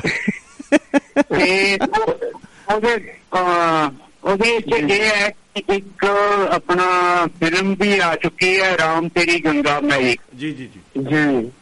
ਗੰਗਾ ਦੇ ਵਿੱਚ ਇੰਨਾ ਕੁ ਰਿਫਿਊਜ਼ ਜਾਂਦਾ ਫੈਕਟਰੀਆਂ ਦਾ ਕਿ ਉਹ ਪਾਣੀ ਪੀਣ ਯੋਗਾ ਨਹੀਂ ਰਿਹਾ ਹੈਗਾ। ਨਹਾਉਣ ਵਾਸਤੇ ਵੀ ਸ਼ਾਇਦ ਕਿੰਨੀ ਕੋਈ ਪ੍ਰੋਬਲਮ ਆ ਜਾਏ। ਜੀ ਜੀ ਜੀ। ਤੇ ਇਹ ਮੰਤਰਾਲੇ ਬਣ ਤੋਂ ਬਾਵਜੂਦ ਵੀ ਉਹਦੇ ਵਿੱਚ ਕੋਈ ਗੁਣਵੱਤਾ ਚ ਉਹਦੇ ਚ ਸੁਧਾਰ ਨਹੀਂ ਹੋਇਆ। ਬਿਲਕੁਲ ਇੱਧਰ ਸਾਡੇ ਸਿੱਕੇਵਾਲ ਜੀ ਹੈਗੇ ਇਹਨਾਂ ਨੇ ਵੇਈ ਦਾ ਪਾਣੀ ਤੇ ਹੋਰ ਵੀ ਕਈ ਜਗ੍ਹਾ ਇਹ ਕਰ ਰਹੇ ਨੇ ਕੋਸ਼ਿਸ਼ ਹਾਂਜੀ ਹਾਂਜੀ ਇਹਨਾਂ ਨੇ ਕੀਤਾ ਬਹੁਤ ਸਾਰਾ ਕੰਮ ਕੀਤਾ ਪਰ ਸਰਕਾਰਾਂ ਦਾ ਸਿਰਫ ਖਾਣ ਪੀਣ ਤੱਕ ਦਾ ਹੀ ਕੰਮ ਹੈ। ਮੈਂ ਬਲਵੀਰ ਜੀ ਇੱਕ ਸੈਕਿੰਡ ਬਾਅਦ ਤੁਹਾਨੂੰ ਰੋਕਾਂ। ਜਦੋਂ ਤੁਸੀਂ ਬਲਵੀਰ ਸਿੰਘ ਜੀ ਸੀਚੇਵਾਲ ਤੁਸੀਂ ਕਰਤਾ ਉਹਨਾਂ ਨੂੰ ਵੀ ਹੈਂਡੀਕੈਪਡ ਕਰਤਾ ਰਾਜ ਸਭਾ ਦੇ ਮੈਂਬਰ ਬਣਾਤਾ ਵਾ। ਬੋਲਣਾ ਹੁਣ ਉਹਨਾਂ ਨੇ ਵੀ ਨਹੀਂ ਕਿਹਾ ਤੇ ਜਿਵੇਂ ਪਹਿਲਾਂ ਸੀ ਨਾ ਕਿਸਾਨ ਯੂਨੀਅਨ ਅਜਮੇਰ ਸਿੰਘ ਲੱਖੋਵਾਲ ਜੀ ਨੇ ਕਿਸਾਨ ਯੂਨੀਅਨ ਬਣਾਈ ਉਹ ਬੜਾ ਬਹੁਤ ਜ਼ਬਰਦਸਤ ਬੋਲਦੇ ਹੁੰਦੇ ਸੀ ਬਹੁਤ ਜ਼ਿਆਦਾ ਹੀ ਵਧੀਆ ਤਰੀਕੇ ਨਾਲ ਉਹ ਕਿਸਾਨਾਂ ਦੇ ਮੁੱਦੇ ਨੂੰ ਉਠਾਉਂਦੇ ਸੀਗੇ ਤੇ ਬਾਦਲ ਬਾਦਲ ਸਾਹਿਬ ਨੇ ਉਹਨਾਂ ਨੇ ਮੰਡੀ ਬੋਰਡ ਦਾ ਚੇਅਰਮੈਨ ਬਣਾਤਾ ਤੇ ਉਹ ਕਿਤੇ ਨਾ ਕਿਤੇ ਗੁੰਮ ਹੋ ਗਏ। ਐਵੇਂ ਹੁਣ ਸੀਚੇਵਾਲ ਸਾਹਿਬ ਜੀ ਰਾਜ ਸਭਾ ਦੇ ਮੈਂਬਰ ਨੇ। ਸੋ ਦੇਖੋ ਅਹ, ਊਠ ਕਿਸ ਕਰਵਟ ਬੈਠਦਾ। ਹਾਂਜੀ ਤੁਸੀਂ ਆਪਣੀ ਗੱਲ ਜਾਰੀ ਰੱਖੋ ਜੀ। ਨਹੀਂ ਠੀਕ ਹੈ। ਸੀਚੇਵਾਲ ਜੀ ਨੂੰ ਅਹ, ਰਾਜ ਸਭਾ ਦਾ ਮੈਂਬਰ ਬਣਾ ਦਿੱਤਾ ਹੋਇਆ। ਪਰ ਰਾਜ ਸਭਾ ਦੇ ਮੈਂਬਰ ਇੱਕ ਮੈਂਬਰ ਕੋਲ ਕਿੰਨੀ ਕੁ ਤਾਕਤ ਹੈਗੀ ਹੈ? ਬਾਕੀ ਠੀਕ ਹੈ ਗੱਲ ਤਾਂ ਉਹ ਜ਼ਰੂਰ ਕਰਨਗੇ ਉੱਤੇ ਆਪਣਾ ਰਾਜ ਸਭਾ 'ਚ ਗੱਲ ਕਰਨਗੇ ਇਹਨਾਂ। ਮਸਲਿਆਂ ਤੇ। ਇਹੀ ਗੱਲ ਹੈ। ਹੂੰ। ਚਾਲ ਜੀ ਤੁਹਾਡੀ ਆਵਾਜ਼ ਮੈਨੂੰ ਬਹੁਤ ਘੱਟ ਸੁਣਾਈ ਦਿੱਤੀ ਹੈ। ਉਹ ਮੈਨੂੰ ਤੁਹਾਡੀ ਸੁਣਨੀ ਚਾਹੀਦੀ ਹੈ ਜੀ। ਤੁਹਾਨੂੰ ਸੁਣ ਰਹੀ ਹੈ ਤੁਹਾਡੀ ਆਵਾਜ਼ ਸਰੋਤਿਆਂ ਨੂੰ ਸੁਣ ਰਹੀ ਹੈ ਜੀ। ਚਲੋ ਠੀਕ ਹੈ ਮੈਂ ਬਸ ਇਸੇ ਚੀਜ਼ ਵੱਲ ਧਿਆਨ ਦਿਵਾਉਣਾ ਸੀਗਾ ਕਿ ਇਹ ਪੋਲੂਸ਼ਨ ਦਾ ਬੋਰਡ ਜ਼ਰੂਰ ਬਣਿਆ ਹੋਇਆ ਹੈਗਾ। ਬਿਲਕੁਲ ਜੀ, ਬਿਲਕੁਲ। ਪੋਲੂਸ਼ਨ ਨੂੰ ਇਹ ਕੰਟਰੋਲ ਨਹੀਂ ਕਰਦੇ ਹੈਗੇ ਜਿਹੜਾ ਪਾਣੀ ਹੈ ਤੇ ਹੋਰ ਜਿੰਨਾ ਵੀ ਰਿਵਿਊਜ਼ ਹੈਗਾ ਉਹਦਾ ਕੋਈ ਉਹ ਇੰਡਸਟਰੀ ਨਹੀਂ ਕੋਈ ਉਸ ਦਾ ਉਹ ਕਰ ਰਹੀ। ਧੂਆਂ ਵੀ ਬਥੇਰਾ ਹੁੰਦਾ ਸਭ ਕੁਝ ਹੈ ਪੋਲੂਸ਼ਨ ਇੰਨੀ ਕਿ ਜ਼ਿਆਦਾ ਹੋ ਗਈ 에ਅਰ ਪੋਲੂਸ਼ਨ ਸਾਡੀ ਬਹੁਤ ਜ਼ਿਆਦਾ ਵੱਧ ਗਈ ਹੋਈ ਹੈ। ਤੇ ਪਾਣੀ ਦਾ ਤਾਂ ਪੀਣ ਯੋਗ ਰਿਹਾ ਨਹੀਂ ਹੈਗਾ ਜਿਹੜਾ ਧਰਤੀ ਹੇਠਲਾ ਪਾਣੀ ਹੈ। ਬਿਲਕੁਲ ਭਾਜੀ ਮੈਂ ਅ, ਜਿਵੇਂ ਅ, ਪ੍ਰੋਗਰਾਮ ਦੇ ਸ਼ੁਰੂ ਦੇ ਵਿੱਚ ਹੀ ਅ, ਇਹ ਗੱਲ ਅ, ਅ, ਬਾਬਾ ਜੀ ਨੇ ਬਹੁਤ ਵਧੀਆ ਅ, ਸਵਾਲ ਉਠਾਇਆ ਸੀਗਾ ਕਿ ਜਿਹੜੀਆਂ ਇੰਡਸਟਰੀਆਂ ਨੇ ਇਹ ਪੋਲੂਸ਼ਨ ਫੈਲਾਉਂਦੀਆਂ ਨੇ। ਉਹਦੇ ਜਵਾਬ ਵਿੱਚ ਮੈਂ ਇੱਕ ਗੱਲ ਕੀਤੀ ਸੀ ਜਿਹੜਾ ਪੋਲੂਸ਼ਨ ਕੰਟਰੋਲ ਬੋਰਡ ਹੈ ਨਾ ਅ, ਉਹ ਉਹਦੇ ਕੋਲ ਇੰਨੀਆਂ ਕੁ ਪਾਵਰਾਂ ਨੇ ਤੇ ਕਿ ਕਿਸੇ ਵੀ ਅਹ, ਜਿਹੜੀ ਹੈਗੀ ਇੰਡਸਟਰੀ ਜਾਂ ਫੈਕਟਰੀ ਜੋ ਜੋ ਵੀ ਕੋਈ ਕਿਸੇ ਤਰ੍ਹਾਂ ਦਾ ਪੋਲੂਸ਼ਨ ਪੈਦਾ ਕਰਦੀ ਹੈ ਪਾਣੀ ਦਾ ਕਰਦੀ ਹਵਾ ਦਾ ਕਰੇ ਅਹ, ਜਾਂ ਹੋਰ ਨਾਇਸ ਪੋਲੂਸ਼ਨ ਕਰੇ ਅਹ, ਕਿਸੇ ਤਰ੍ਹਾਂ ਦੇ ਵੀ ਪੋਲੂਸ਼ਨ ਜਿਹੜਾ ਉਹ ਕਰਦੇ ਆ ਤੇ ਉਹਦੇ ਉੱਤੇ ਉਹਨਾਂ ਦਾ ਇੰਨਾ ਚੈੱਕਅਪ ਹੈ ਔਰ ਉਹਨਾਂ ਕੋਲ ਇੰਨੀ ਪਾਵਰ ਹੈ ਕਿ ਬਿਨਾ ਕੋਈ ਨੋਟਿਸ ਦਿੱਤਿਆਂ ਉਹ ਫੈਕਟਰੀ ਨੂੰ ਸੀਲ ਕਰ ਸਕਦੀ ਆ ਉਹਦਾ ਲਾਇਸੈਂਸ ਅ, ਰੱਦ ਕਰ ਸਕਦੀ ਆ ਜੇ ਉਹਨਾਂ ਨੂੰ ਕਿਤੇ ਵੀ ਖਾਮੀਆਂ ਪਾਈਆਂ ਜਾਣ। ਜੇ ਕਿਤੇ ਪੋਲੂਸ਼ਨ ਕੰਟਰੋਲ ਬੋਰਡ ਆਪਣਾ ਕੰਮ ਕਰਨਾ ਸਟਾਰਟ ਕਰ ਦਵੇ ਤੇ ਮੇਰਾ ਖਿਆਲ ਆ ਕਿ ਇਹ ਪ੍ਰੋਜੈਕਟ ਨੂੰ ਅ, ਜਿਹੜੀ ਕਿ ਇਹ ਪ੍ਰੋਜੈਕਟ ਦੇ ਬਾਰੇ ਚ ਵਿਡਰਾਲ ਕਰ ਵਿਡਰਾ ਕਰਨਾ ਪਿਆ ਇਸ ਗੱਲ ਤੇ ਕਿ ਪੋਲੂਸ਼ਨ ਫੈਲ ਜਾਏਗਾ। ਮੇਰਾ ਦਾਵਾ ਦਾਵਾ ਮੇਰਾ ਜੀ ਮੈਂ ਅੱਜ ਵੀ ਦਾਵਾ ਦਿੰਦਾ ਅ, ਮੇਰਾ ਦਾਵਾ ਅੱਜ ਮੈਂ ਇਸ ਗੱਲ ਤੇ ਦਾਵਾ ਕਰਦਾ ਹਾਂ ਕਿ ਜੇ ਪੋਲੂਸ਼ਨ ਕੰਟਰੋਲ ਬੋਰਡ ਦੀਆਂ ਹਦਾਇਤਾਂ ਨੂੰ ਇਹ ਪ੍ਰੋਜੈਕਟ ਦੇ ਵਿੱਚ ਇਨ ਬਿਨ ਪਾਲਣਾ ਕਰ ਲਈ ਜਾਵੇ ਤੇ ਸਗੋਂ ਜਿਹੜਾ ਪਾਣੀ ਇਹਦੇ ਵਿੱਚੋਂ ਇੰਡਸਟਰੀਆਂ ਦੇ ਵਿੱਚੋਂ ਫੈਕਟਰੀਆਂ ਦੇ ਵਿੱਚੋਂ ਵੇਸਟ ਪਾਣੀ ਨਿਕਲਣਾ ਉਹ ਅੱਗੇ ਜਾ ਕੇ ਸਿੰਚਾਈ ਦੇ ਵਾਸਤੇ ਅ, ਵਰਤੋਂ ਵਿੱਚ ਅ, ਆ ਸਕਦਾ ਆ ਸਕਦਾ ਹੈ ਜੀ। ਅ, ਸੋ ਅਸੀਂ ਅ, ਅ, ਬਿਲਕੁਲ ਸਮਾਪਤੀ ਫਲ ਅ, ਅ, ਵਧ ਰਹੇ ਹਾਂ ਜੀ। ਸੋ ਅ, ਤੁਸੀਂ ਬਲਬੀਰ ਜੀ ਕੋਈ ਇੱਕ ਸੈਗਮੈਂਟ ਮਿੰਟ ਵਾਸਤੇ ਕੁਝ ਗੱਲ ਕਰਨੀ ਹੈ ਤੇ ਤੁਸੀਂ ਕਰ ਸਕਦੇ ਜੀ 1 ਮਿੰਟ ਦਾ ਸਮਾਂ ਮੇਰੇ ਕੋਲ ਹੈ ਜੀ ਚਾਹਲ ਜੀ ਪ੍ਰੋਗਰਾਮ ਦਾ ਟਾਈਮ ਬਹੁਤ ਘੱਟ ਰਹਿ ਗਿਆ ਹੈ। ਜੀ, ਜੀ, ਜੀ। ਮੈਂ ਛੁੱਟੀ ਲੰਘਣ ਤੋਂ ਤੇ ਤੁਸੀਂ ਹੁਣ ਲਾਸਟ ਤੇ ਖਬਰਾਂ ਵੀ ਨਹੀਂ ਬਿਲਕੁਲ ਜੀ ਬਿਲਕੁਲ ਜੀ ਹੁਣ। ਬਸ ਇਸ ਤਰ੍ਹਾਂ ਅਸੀਂ ਬਿਲਕੁਲ ਪ੍ਰੋਗਰਾਮ ਸਮਾਪਤੀ ਵਾਲਾ ਸੋ ਦੋਸਤੋ ਅੱਜ ਜੀ ਅੱਜ ਅਸੀਂ ਇਸ ਪ੍ਰੋਗਰਾਮ ਦੇ ਵਿੱਚ ਅ, ਖਬਰਸਾਰ ਦੇ ਵਿੱਚ ਸਾਰਿਆਂ ਸਰੋਤਿਆਂ ਦਾ ਸਾਰਿਆਂ ਜੋ ਜਿਹੜੇ ਕਾਲਰਸ ਨੇ ਜਿਨ੍ਹਾਂ ਦਾ ਅ, ਅੱਜ ਸ਼ਾਮਲ ਹੋਏ ਉਹਨਾਂ ਦਾ ਸਾਰਿਆਂ ਦਾ ਧੰਨਵਾਦ ਕਰਦੇ ਹਾਂ। ਸੋ ਅੱਜ ਦੇ ਪ੍ਰੋਗਰਾਮ ਇੱਥੇ ਹੀ ਸਮਾਪਤੀ ਕਰਦੇ ਹਾਂ। ਕੱਲ ਜੇ ਜੀਵਤ ਰਹੇ ਤਾਂ ਜਰੂਰ ਮਿਲਾਂਗੇ। ਅ, ਸ਼ਬਾ ਖੈਰ ਅਲਵਿਦਾ। ਦੋਸਤੋ।